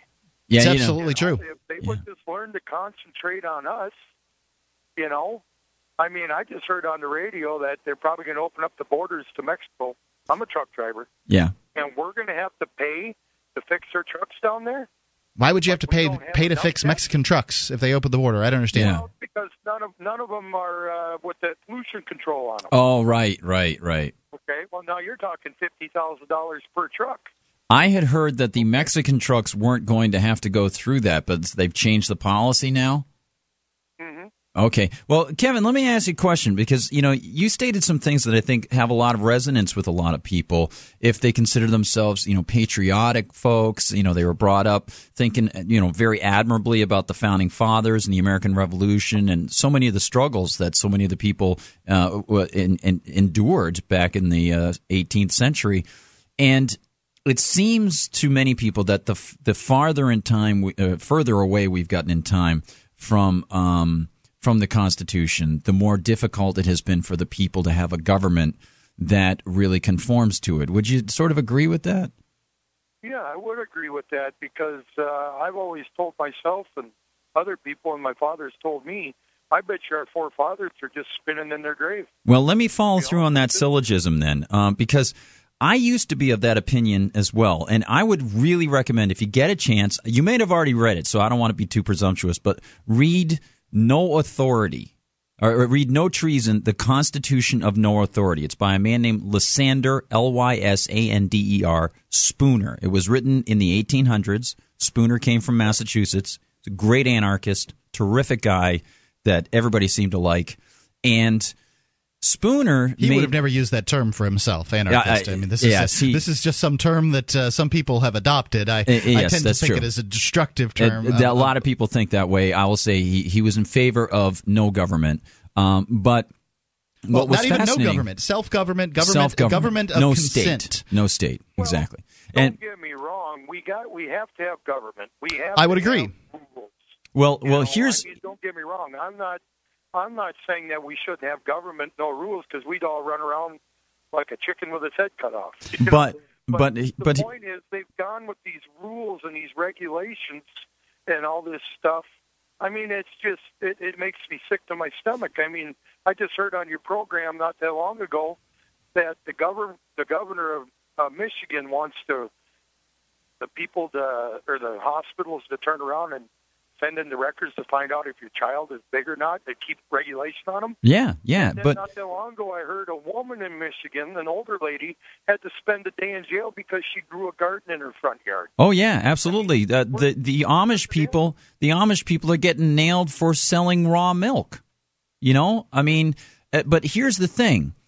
The, the the sentiment I'm trying to get through to you, and please pick up that book by Lysander Spooner because he shows how the Constitution does not have any authority on us. It only has authority on those people who swear to defend it, the politicians. And I think you make a great point that they're not defending it. But the problem is that inherent in the Constitution, as noble as we think the founding fathers' struggle was, they weren't of all one mind. Alexander Hamilton was a sneaky little guy, and he wanted to have a very strong central government beyond what you typically hear in high school. He wanted government that would give favors out to businesses. He had a lot of banker friends, exactly the kind of stuff we're seeing today, magnified so much he had in very small microcosm back then. The seeds were planted. Yes, so we can't think completely noble thoughts about these people. They weren't all uniform. There were some nasty people back then, and they did not create something that lasted. They created something, no matter what we think, that if we could only get back, and that would be great. But the problem is, it's the mechanism of government, and as much as you want to try to put constraints on it, I'm afraid, and it, you know, I would love to see people try th- to work through government. Maybe that's the only way to try to do it. But personally, I try to stick to those principles to show that government never works. I think you could get close with a constitutional paradigm, but it, it hasn't worked. It hasn't stopped them. Well, exactly. I do agree with you on that. And uh, I just, I don't know. I like Yep. I said, I've I've been collecting a paycheck every Friday since I was 13 years old. Oh, right. how- So, so here you are. You're working and at Go ahead. I'm sorry. I, you know, like I said, I've been busting my backside to get to where I'm at today. You know, which a lot of people might look at what I have and not really consider it a lot, but it's fine. Indeed. You know, and I'm happy. I'm doing what I'm loving to do. I'm an over-the-road truck driver. You know, I'm married. I have three girls. You know, I love everybody, and you know, I just try to do the best I can. But then, you know, the way the government is set up, you see these other people around here that take advantage of the system. You know, they're they're living off. I'm going out. My taxes are going up because of them. You And- know, and all this stuff. And, well, you know, I, it never ends. Let me just, I'll just leave you with this. One of the things you said uh, in your very first statement, uh, you know, it, it really had a resonance. Kevin, thanks for the call. Thank you so much for the call, Kevin. And I'll just mention this to you uh, as you listen. You mentioned it's not working for, I think it was us anymore, or, or, or, or it was something like not working for us. The problem is that there are a lot of us's out there in the United States. And some people might think that working for them means an explosion of the welfare state. Some other people might think that working for them means maintaining these foreign military conflicts because they think that the defense of the United States is somehow handled by uh, attacking Afghanistan and Iraq and, and Libya and things like that. Uh, so uh, there are all these differing opinions as to what working for us is. Right. And so it's a government of the politicians for the corporations uh, by the lobbyists. Yeah, and they tried, you know, James Madison, and you know, James Madison towards the end was sort of like, oh, I think we sort of screwed up here. And Jefferson explicitly stated in so many ways that the Constitution doesn't provide these powers for the, all of these us, us, us. And he he seems to have made a call here that he would be more in line with what our us is. Have a smaller government have more freedoms have government off businesses backs. But they the wording is interpreted by politicians and then the judges who are appointed by the politicians are the one who determine whether or not what the politician said is okay so we're screwed Right. You know, and, and this when it when it comes down to it, even small government will always be co-opted by those that are in it for the you know benefit of uh, you know other people. When you you can just look at when the United States was much smaller and um, more you know sort of agrarian uh, society. The, the government was still co-opted by the railroad guys, and they were getting you know however much money per mile of laying railroad. What in the world was the business of the government being involved in that for? Free Talk Live, 855 450 free. Is there some way to fix this? As a smoker, you know traditional cigarettes are unhealthy, and the taxes feed the very beast stealing your freedom to smoke. That's why the Vapor Station offers an assortment of electronic cigarette kits. Each rechargeable, refillable kit is an effective, affordable alternative to smoking.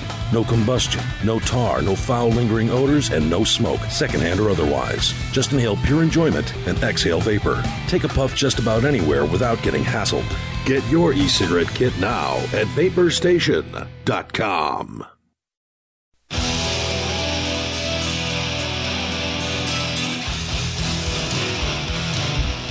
855 450 free. SACL toll free call in line here on Free Talk Live.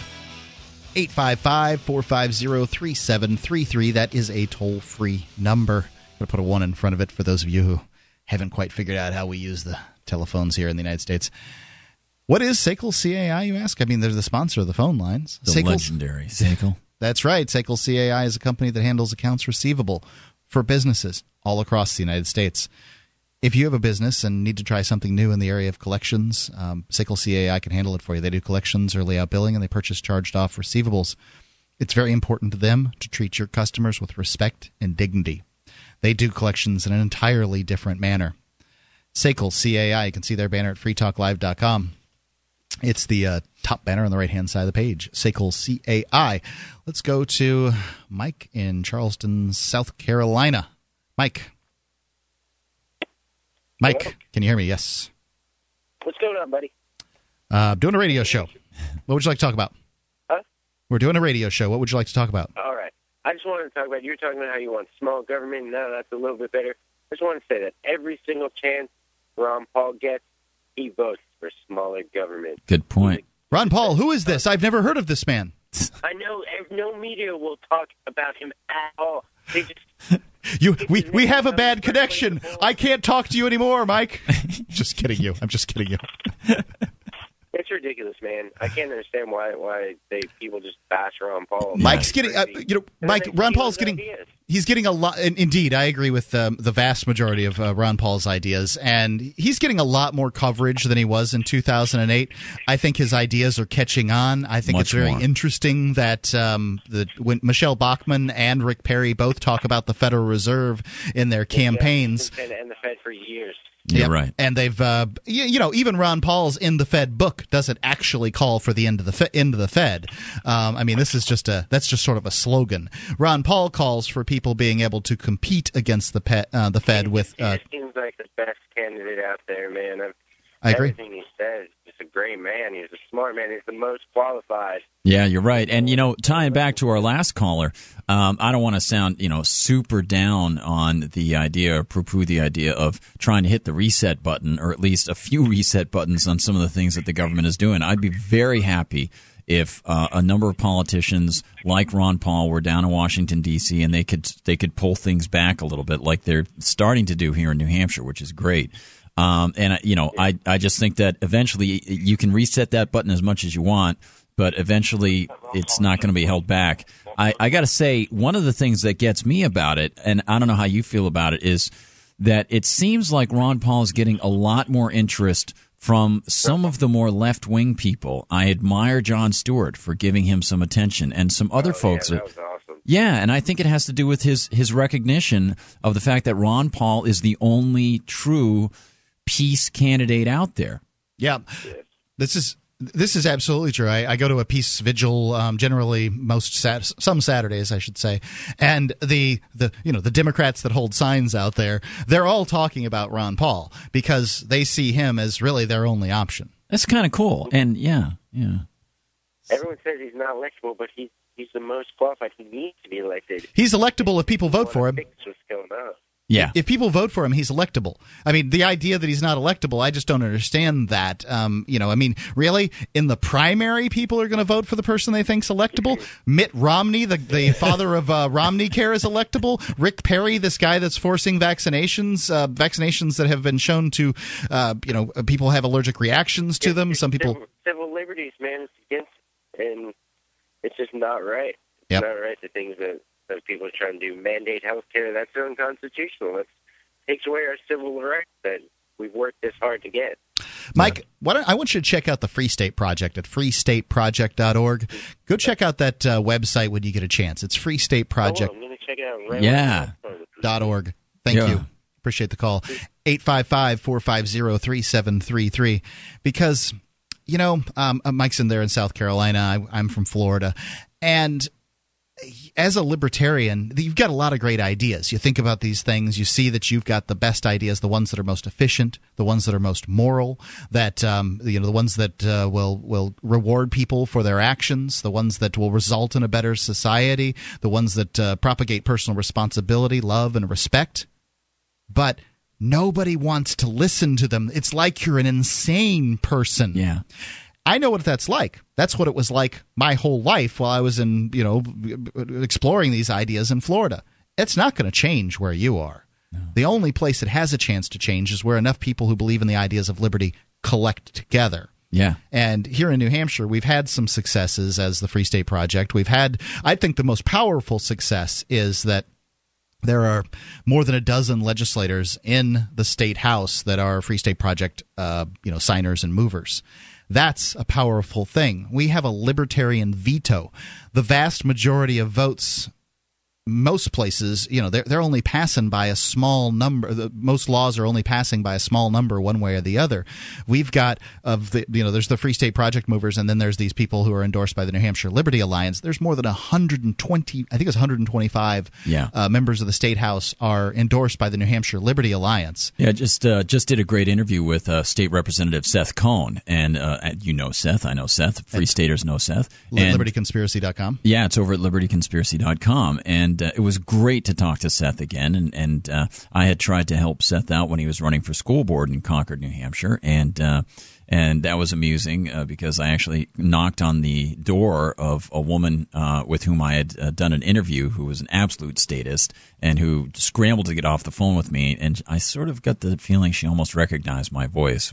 But um, Seth eventually ran for the state legislature, and he got in, and he's there with all these other people who now are really having an effect. It is excellent. And Mike, I hope we see you up here. Come on up to the Liberty Forum sometime uh, this this uh, February. It's going to be happening. Right, and Ron Paul by. has uh, been in the state house. Mike was talking about Ron Paul, and he's been in the uh, excuse me, not the state house, the, uh, Congress, U.S. Congress yeah. for I think he's twelve term sure. U.S. senator. Yeah, and he's just, they call him Doctor No. He mm-hmm. votes no on basically everything. Anything he considers to be unconstitutional, he'll vote no on. But he has almost no effect. In New Hampshire, with 125 Liberty reps, you've got a libertarian veto. I, you know, I'm, I'm not saying that I think that the size, scope, and invasiveness of the state of uh, of the government in New Hampshire is acceptable. However, I know what the size, scope, and state of invasiveness is going to be in the rest of the states. I know whether it's going to increase or decrease. Here's a little news. Here's a little news uh, clip for you, the rest of you guys. Your government's going to get bigger, more expensive, and more involved in your life every day, every year. It's going to take larger and larger steps into your pocketbook and into your home. Absolutely. Until you are completely its serf, or it collapses under its own weight. One and, of these two things. Yeah, and you know that Not frustration. So you know that frustration you get talking about the issues and thinking you can't do anything about it. Here in New Hampshire, it's different now. And I used to be in that position. They call me a pre-stater. Yes. And I thought that was pretty funny because I lived in New Hampshire previous to, prior to the Free Staters moving here. And uh, not to belabor the point, but it's excellent. And you meet people of such high caliber, intellectual caliber, moral fortitude, people who treat their neighbors voluntarily in good ways. It's really, really cool. So anyway, enough plugging for the Free State Project. But uh, guys, check out that that uh, website. It's it's really good. And thanks for the call. Free Talk Live, 855 450 free. SACL toll free call in line, 855 450 3733. By the way, Ron Paul has a Constitution Day money bomb.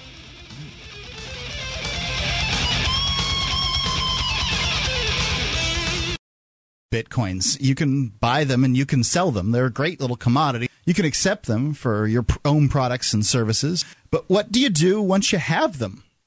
Why, you spend them, of course. SpendBitcoins.com allows you to spend them all in one place. From spendbitcoins.com, you can spend your bitcoins at major online retailers such as Amazon, Fishpond, Barnes & Noble, memory dealers, and more. When you want to spend bitcoins, go to spendbitcoins.com.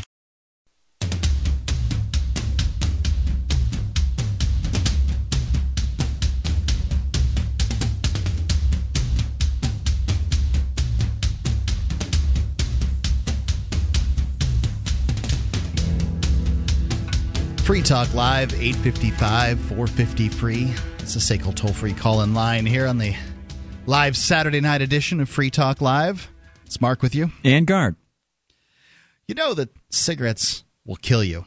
You've been thinking about giving the e cigarette a try. It's a healthier option, 22,000 time healthy, 22,000 times healthier by some metrics. Listen to this offer from Vaporsmiths.com. They make one of the uh, b- best made nicotine vaporizers you can get on the internet. It is a, a nice, uh, you know, it's a heavy item. It feels like it's well made. It's not going to fall apart on you. It's not chintzy like some of these things are. It's got a big vaporizer, so you can get a, a nice uh, big hit off of it. Or uh, what, what do they call it? A toke? I'm not sure. Um, Don't bogart that joint, my friend. this isn't a joint; it's for nicotine. I'm kidding. Um, so anyway, uh, you can get a free starter kit and um, free shipping by using coupon code FTL when you go to vaporsmiths.com and purchase 40 cartomizers. That's coupon code FTL at vaporsmiths.com or you can call 855 to get vapor. Vaporsmiths.com 855 to get vapor. Let's go to Tony in Mobile, Alabama. Tony. Hey guys, how you doing today? All's well. We're going to do it for you, Tony. Well, I just wanted to call and talk about the consistency with the TSA. I recently uh, there is consistency with the TSA. Yeah, I know it's kind of ridiculous. I work for a company. I got to take tools everywhere so I can go do work and help protect EMS people and personnel. Okay. And uh, it requires me to take tools, and You sound like a terrorist. Go ahead. and uh, no big deal. And then when I got on the flight to head back home, all of a sudden, you know, oh, you can't take these on there. We don't allow drills or drill bits. Oh, They're- Interesting drill drills bits. or drill bits. You know, they're tool heads and hand tools. Well, they're still not allowed. You're going to have to spend an extra seventy-five dollars and get it, you know, checked Check in. it. Yeah, and it's no, I didn't have to check it in Atlanta, so why do I have to check it here? Oh well, it's determined, you know, by the day, however we feel. Uh, d- Ain't that the truth? However we feel. I'd like to point out, Tony, that this organization has yet to to catch themselves a terrorist. Yeah. And um, when they test themselves, every time I've seen one of the news stories on them testing themselves, they miss between oh 75 percent and hundred percent of the guns, knives, and bombs they test themselves. and it doesn't on. change. It doesn't change. It comes out. Brian Ross talks about it on ABC. They do their own independent test. Three, uh, 2007, they did a test. 70% got through, With and they did one in 2010. 70% got through. With this new backscatter um, scanner thing, where they're supposed to see you naked underneath, Mm-hmm. they don't see crap. Oh, I mean, they I've been molested by the TSA several times. You know, it's just this inconvenient truth now anymore. yeah, Indeed. inconvenient truth. They they tested um, one of their own agents from their red team tested them um, at, at five different locations inside the Dallas airport with a gun in her hip. Got through the scanner um, five times.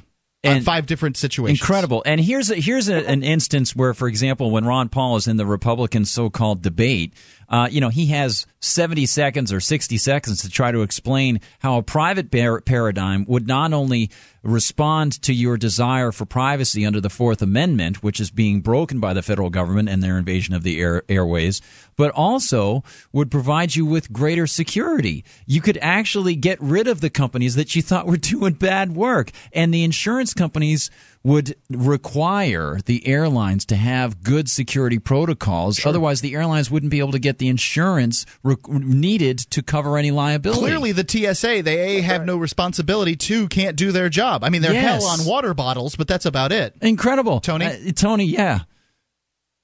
Well, that was it. And I have uh, one more from when I was coming home from the airport. Sure. There's a county sheriff I passed by. I couldn't see him out, so I got off a little bit past the white line, went on down the way. Right as I was turning home, I saw somebody pulling up over me real fast, so I got over in the other lane, turned in my house. Sure enough, it's the same county trooper. And uh, he got out. Sir, you've you been drinking? No, sir. Why aren't you wearing your vest? Well, what do you mean? Sir, it's 9 o'clock at night. If you get hit by a vehicle, you're calling me. and after I said that, he just turned around and he had to get back in his car and leave. Uh, There you go. so, what kind of vest are you Yeah, supposed to be I a wearing? little bit. They're supposed to wear uh, a uh, reflective vest at late late night so everybody can see them. I see. But I work for the local EMS, so if he does get hit, he will be calling me. Yeah, well, you know, I mean, this is this is one of those uh, situations, Tony. I, I I appreciate the call. Uh, thank you very much. 855-450-3733. Where there's kind of this, um, you know, when when folks work for the government, there's this little uh, quid pro quo Yeah, kind of situation sure. where they, uh, you know, they tend not to give tickets to uh, other folks, and you know, I mean, this is a, you know, a, an interesting observation by Tony, but cops don't like to give tickets to firefighters and EMS workers if That's they can true. avoid it. They're all kind of the same team. I'm a volunteer firefighter in my town, and you know. Let me be honest. I'll go. I, you know, I mean, I do what I'm supposed to do. I go. I make my calls. I'm, I'm out there. I do my training um, when I can. Uh, you know, there's certainly we- months that I miss my training, but I keep that helmet sitting on the back seat. A, it's more convenient to have it back there than uh, to have it hanging up in my house and then trying to get everything Back and it. forth, back and forth. But B, I know what it is. I know what it does. I mean, who doesn't know this? If the cop comes in, he looks in the back seat of the car, he sees the little helmet. He's not going to give you. He's not going to give you any trouble. Yeah, and you know, we mentioned uh, in that interview that I did with Seth. Um, I always see these bumper stickers. I don't know if they they probably have these outside of New Hampshire, but in New Hampshire, everybody they have these bumper stickers that say uh, New- there are a couple. There's New Hampshire Troopers, your your um, your voice of protection, or something like that. And there's another one: Troopers are your best protection. Utterly false. Utterly false. Troopers are not your best protection. As we know, the police arrive nine times out of ten after the crime has been committed and they try to find out what happened. They get that- called. That's mostly what their job is. I mean, you know, Exactly. I mean, there there are situations, uh, domestic uh, violence situations where things are going on when they when they show up, but oftentimes they, um, you know, when you're the the average citizen when they make their call. It's it's you know the burglary has occurred, the Sure. robber is gone. Yeah, and this speaks to the fear that some statists have, where they try to apply the government to stop people from having firearms. Utterly ridiculous. Right. It's been shown over and over. We'll mention John Lott's book again. John Lott's book called More Guns, Less Crime. An economist who wasn't predisposed to being in favor of having concealed carry handgun laws that favor more handguns in people's presence started to look at the the time the, the time changes and and see when laws were enacted what happened afterwards when they allowed people to handle more firearms and keep them legally and uh, lo and behold crime rates dropped criminals change their behavior they go away from places where they think there might be people with firearms violent crime drops they change their t- type of crimes the places with uh, the highest gun ownership have the lowest crime rates. Exactly. I, mean, I live in a town in um, in New Hampshire that really has no effective police department, whatever. yeah But there's really no crime there. So- and it's because it's a rural area where everybody's got a gun. I mean, Yeah. you know, a criminal would much rather deal with a police officer than the uh, the working end of a handgun. and the mythology of the Wild West. The mythology of the Wild West per capita death rates were lower than in the big cities, where in some cases they tried to prevent By guns. being lower, you mean 26 times lower than Baltimore. By lower, Yes. you mean 20, uh, 10, 10 times lower than New York City, the new, safer New York, which, by the way, it is newer and safer. But when you're talking about Dodge City, and I think they included Tombstone in, Sure. on the, and all these. all uh, those great Abel, I, Abilene. Mytho- I can't remember that, but they all these uh, these western uh, cities, towns, I should call them. They, these places were relatively safe because people carried firearms on them. Yeah, they had their incidences, but they had ten times fewer than we have now. and they certainly had to have their firearms on it because they, you know you can't have unless you want a police state. You can't have the the man in blue next to you all the time, especially out there in the wilderness where you might encounter coyotes. With all the, the wolves. laws that we have here, where nobody knows what all these laws are, I certainly don't want the man in blue around. Yeah. I mean, the average American has a felony sitting in their me- medicine cabinet. I mean, if you're if, if in your medicine cabinets you have expired uh, medicines, you can have a felony there. Oh, I didn't know that. That's- Sure. I forgot about. It. I didn't Yeah, I mean, this is the kind of thing. There's a book, what three felonies a day, that that proposes that the average American commits three felonies a day. I don't know if I consider that it to be a stretch, but I'll bet you three times a week isn't out of the question. Free Talk Live, 855 450 3733.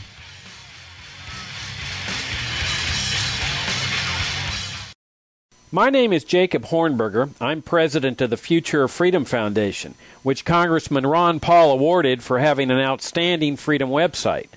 Write us at fff at fff.org, and we'll send you a free three month subscription to our monthly journal of libertarian essays and our booklet, Economic Liberty in the Constitution, which George Mason University economics professor Walter Williams praised in a recent column. That's FFF at fff.org.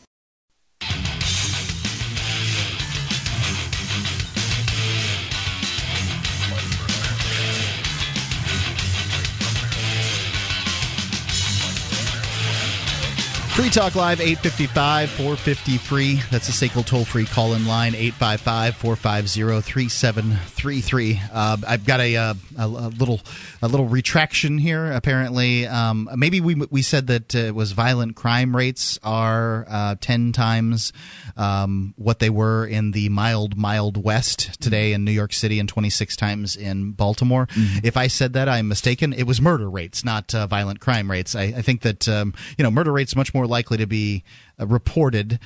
You know, I don't know how you uh, quantify. Uh, you know, I'm sure that in the times of the 1880s, men were more likely to smack their wives around or something like that. And you know, yeah, violent Sure. crime probably is. Uh, you know, th- these statistics can be looked at all kinds of different ways. Murder. That's what I was talking about. Good job. So Good anyway, uh, Gardner, you had uh, you Yes. had an article that you wanted to get into yeah, real quick. Mark, over at the uh, Free Talk Live website, uh, there, you know, people post some amazing stories that are there. There are our first responders for liberty, indeed. And um, there's It's freetalklive.com. Absolutely, there's a post. Speaking which, real quick before you go on, Sure, sure. You've probably been hearing a lot about bitcoins already, and maybe you don't know how to get them. Here's an easy way. You can get bitcoins by depositing cash at thousands of banking locations across the United States, including Bank of America and Wells Fargo. Once you have your bitcoins, you can use them to pay anyone in the world with no transaction fees or no third parties being involved, completely private and anonymous. It works just like a person to person cash transaction, but you can do it over the internet. Learn more, visit exchangebitcoins.com. Again, it's exchangebitcoins.com. Go ahead, Gardner. Okay, uh, yeah, sure, Mark. Um, uh, over at the Free Talk Live website, you'll see some of the content that people put up. Uh, and one of them uh, has a headline Put the Uniform First, urges Missouri governor. And uh, it comes from a uh, the CBS affiliate in St. Louis.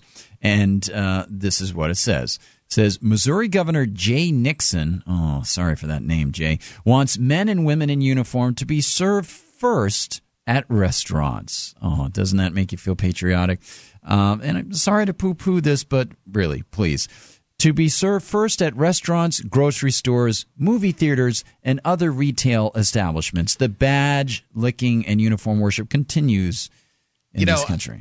Okay, so this is uh, uh, for one, this is a governor taking the the low road, the low political road, and just trying to uh, appeal to you know the, the sort of jingoistic uh, patriotism that uh, the the the, the knee jerk patriotism that's Our first there. responders, And- heroes. You know, I think. We, we have a lot of truck drivers listen to us on XM. Right on. I think truck drivers do far more for America, um, uh, you know, than I do as a vi- as a firefighter. I, I mean, you know, if I'm happen to be wearing my uniform, I should go front. But by the way, my uniform is, uh, you know, it's hot and heavy. So why would I wear that thing around? Insulated. It is the best jacket for wintertime, though. Darn right, I mean, man. it goes nothing goes through that thing. Damn straight. the turnout gear. Um, and you know, being a volunteer force, we don't have these uh, the fancy uniforms that a lot of the the fire departments have. This is. But you know, people doing their jobs every single day is what make this makes this country work, not people in uniforms. Yeah. I, you know, the everybody's doing something to, uh, you know, keep America, you know, rolling and and and, and delivering things from one place to another, and um, doing sales, and all these things are important. I, you know, when I look at the military guys. Yeah, you know, I like the movies with the guys in the military in it too. I really do. Sure. But as far as I'm concerned, over the last seven decades, there hasn't been a war fought that has been fought for my freedom. If there is, please call in at 855 450 3733 and tell me which, which war since the, the Second World War has been fought to keep me free. I, I can have arguments with uh, people all day long about the the uh, you know idiosyncrasies of the Second World War. I think that there was you know that the United States has a has a spotty history in this Yeah, area Very, very true.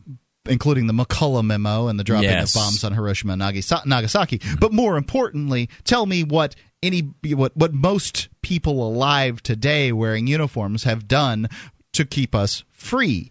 I, I mean, you know, most most police officers, if they'll if they give you the the truth, you know, most of their time is spent going after drug dealers, people you know consensually participating in uh, you know vice crimes or whatever, people that want to you know buy drugs, do drugs, have hookers, gamble, whatever it is. You mean voluntary things? Passing Yeah. out speeding tickets and, and things like this. They're not trying to solve the the burglary from last week. They don't spend much time doing that. That's just not the- not not very high on their list. Uh, it's a great observation, Mark. And and um, one of the things that strikes me today, I had a conversation with a guy who was in the Air Force Reserve, was full time Air Force, now he's in the Reserve, and um, he, I asked him about the Constitution and the fact that there's no declared war. And these guys swear an oath to defend the Constitution as well. And you know, we know the sacrifices that these guys are ready to do in police uniforms, in the military uniforms. We know that they're entering possible dangerous situations. We know that.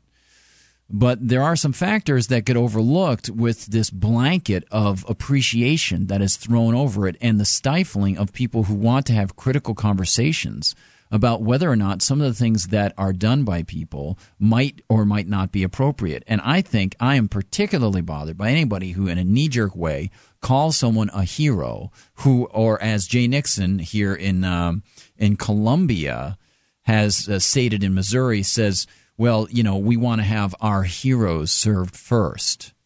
Well, you know what?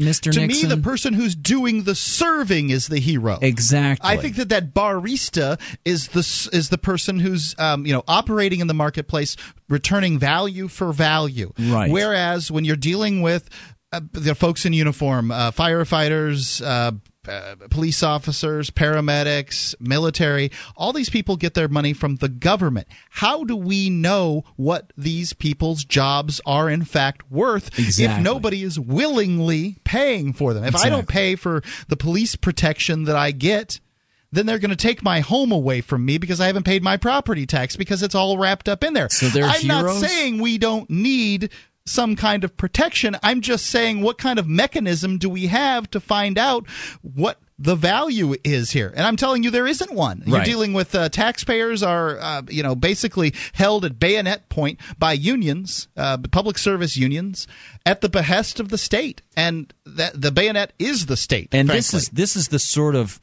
looking up to the great gods of the state, the great icons of the state problem that we see in almost all trending fascist, trending huge state nations. This happened in Germany. This happens in every country. This happened in the Soviet Union. This happened in communist China. The ones who join the state, the ones who represent the state, are the ones who get all the flowery language and dialogues and promotion by the people who are the politicians, the apparatchiks, this sort of thing. The people who are in the SS get promoted as the, the great saviors of the nation, protecting them from, you know, protecting their history, the great proud nation of Germany, this sort of thing. And here in the United States, there is an enemy that they look at that has stated its reasons for not liking the United States. It has to do with United States policy in the Middle East, not the United States people per se, and has said openly stated that if the United States policies continue, more innocent civilians will die because the government is supposedly from the people. So now you've got the government trying to get the people to promote more worship of the state. Have them be served first at a restaurant. We must we must put a, a an arm around our civilians, uh, our our um our um uh, Civil servants? uh, yeah, our soldiers. And you know, I, I, I approached a guy in World War a World War II vet. I saw him at a Borders bookstore. An old old guy. Uh, he was in he was in rough shape. His nose was running. There was a, a drop of wetness on his nose, hanging off his nose. He was very frail, and it was actually it was Veterans Day. And I went up to the guy and I said, "Hey, did you serve in World War II?" He said, "Yeah." I said, "My dad did too." And I said, you know, you guys are pretty courageous guys. And I didn't get into the politics or the arguments one way or the other as to whether or not Roosevelt pulled us, pulled the United States into the war. I think he did. Um, the cables that were uncovered about him saying that he would do everything he could to get the United States. McCollum memo. Absolutely. Um, the breaking of the uh, Japanese code that gave the information to the U.S. military heads that told them the route towards Pearl Harbor. The movement of the uh, most valuable ships away from Pearl Harbor, away from the very uh, direction that the Japanese were traveling. I didn't get into any of that stuff. The guy, you you know, you can't do that in a personal way with a guy like he's a good guy. He he went off. He thought he was doing what was right. My dad walked out of a movie theater, found out about Pearl Harbor, and registered the next day. Absolutely, this happened. Uh, uh, uh, uh, my mentor, um, you know, uh, uh, in my life, uh, this guy basically he saw the United States. We were attacked. We need to do something about it, Yeah. and he decided to sign up. And you have to appreciate that kind of, uh, you know, that that kind of uh, courage. Frankly, that's what that is. But it's unfortunate that it's the state that directs these things. and they promote it far too much. Let it be personal appreciation. Don't worship the icon of the state. Free Talk Live. Thanks for listening. It's been Mark with you. And guard. And drive safe out there.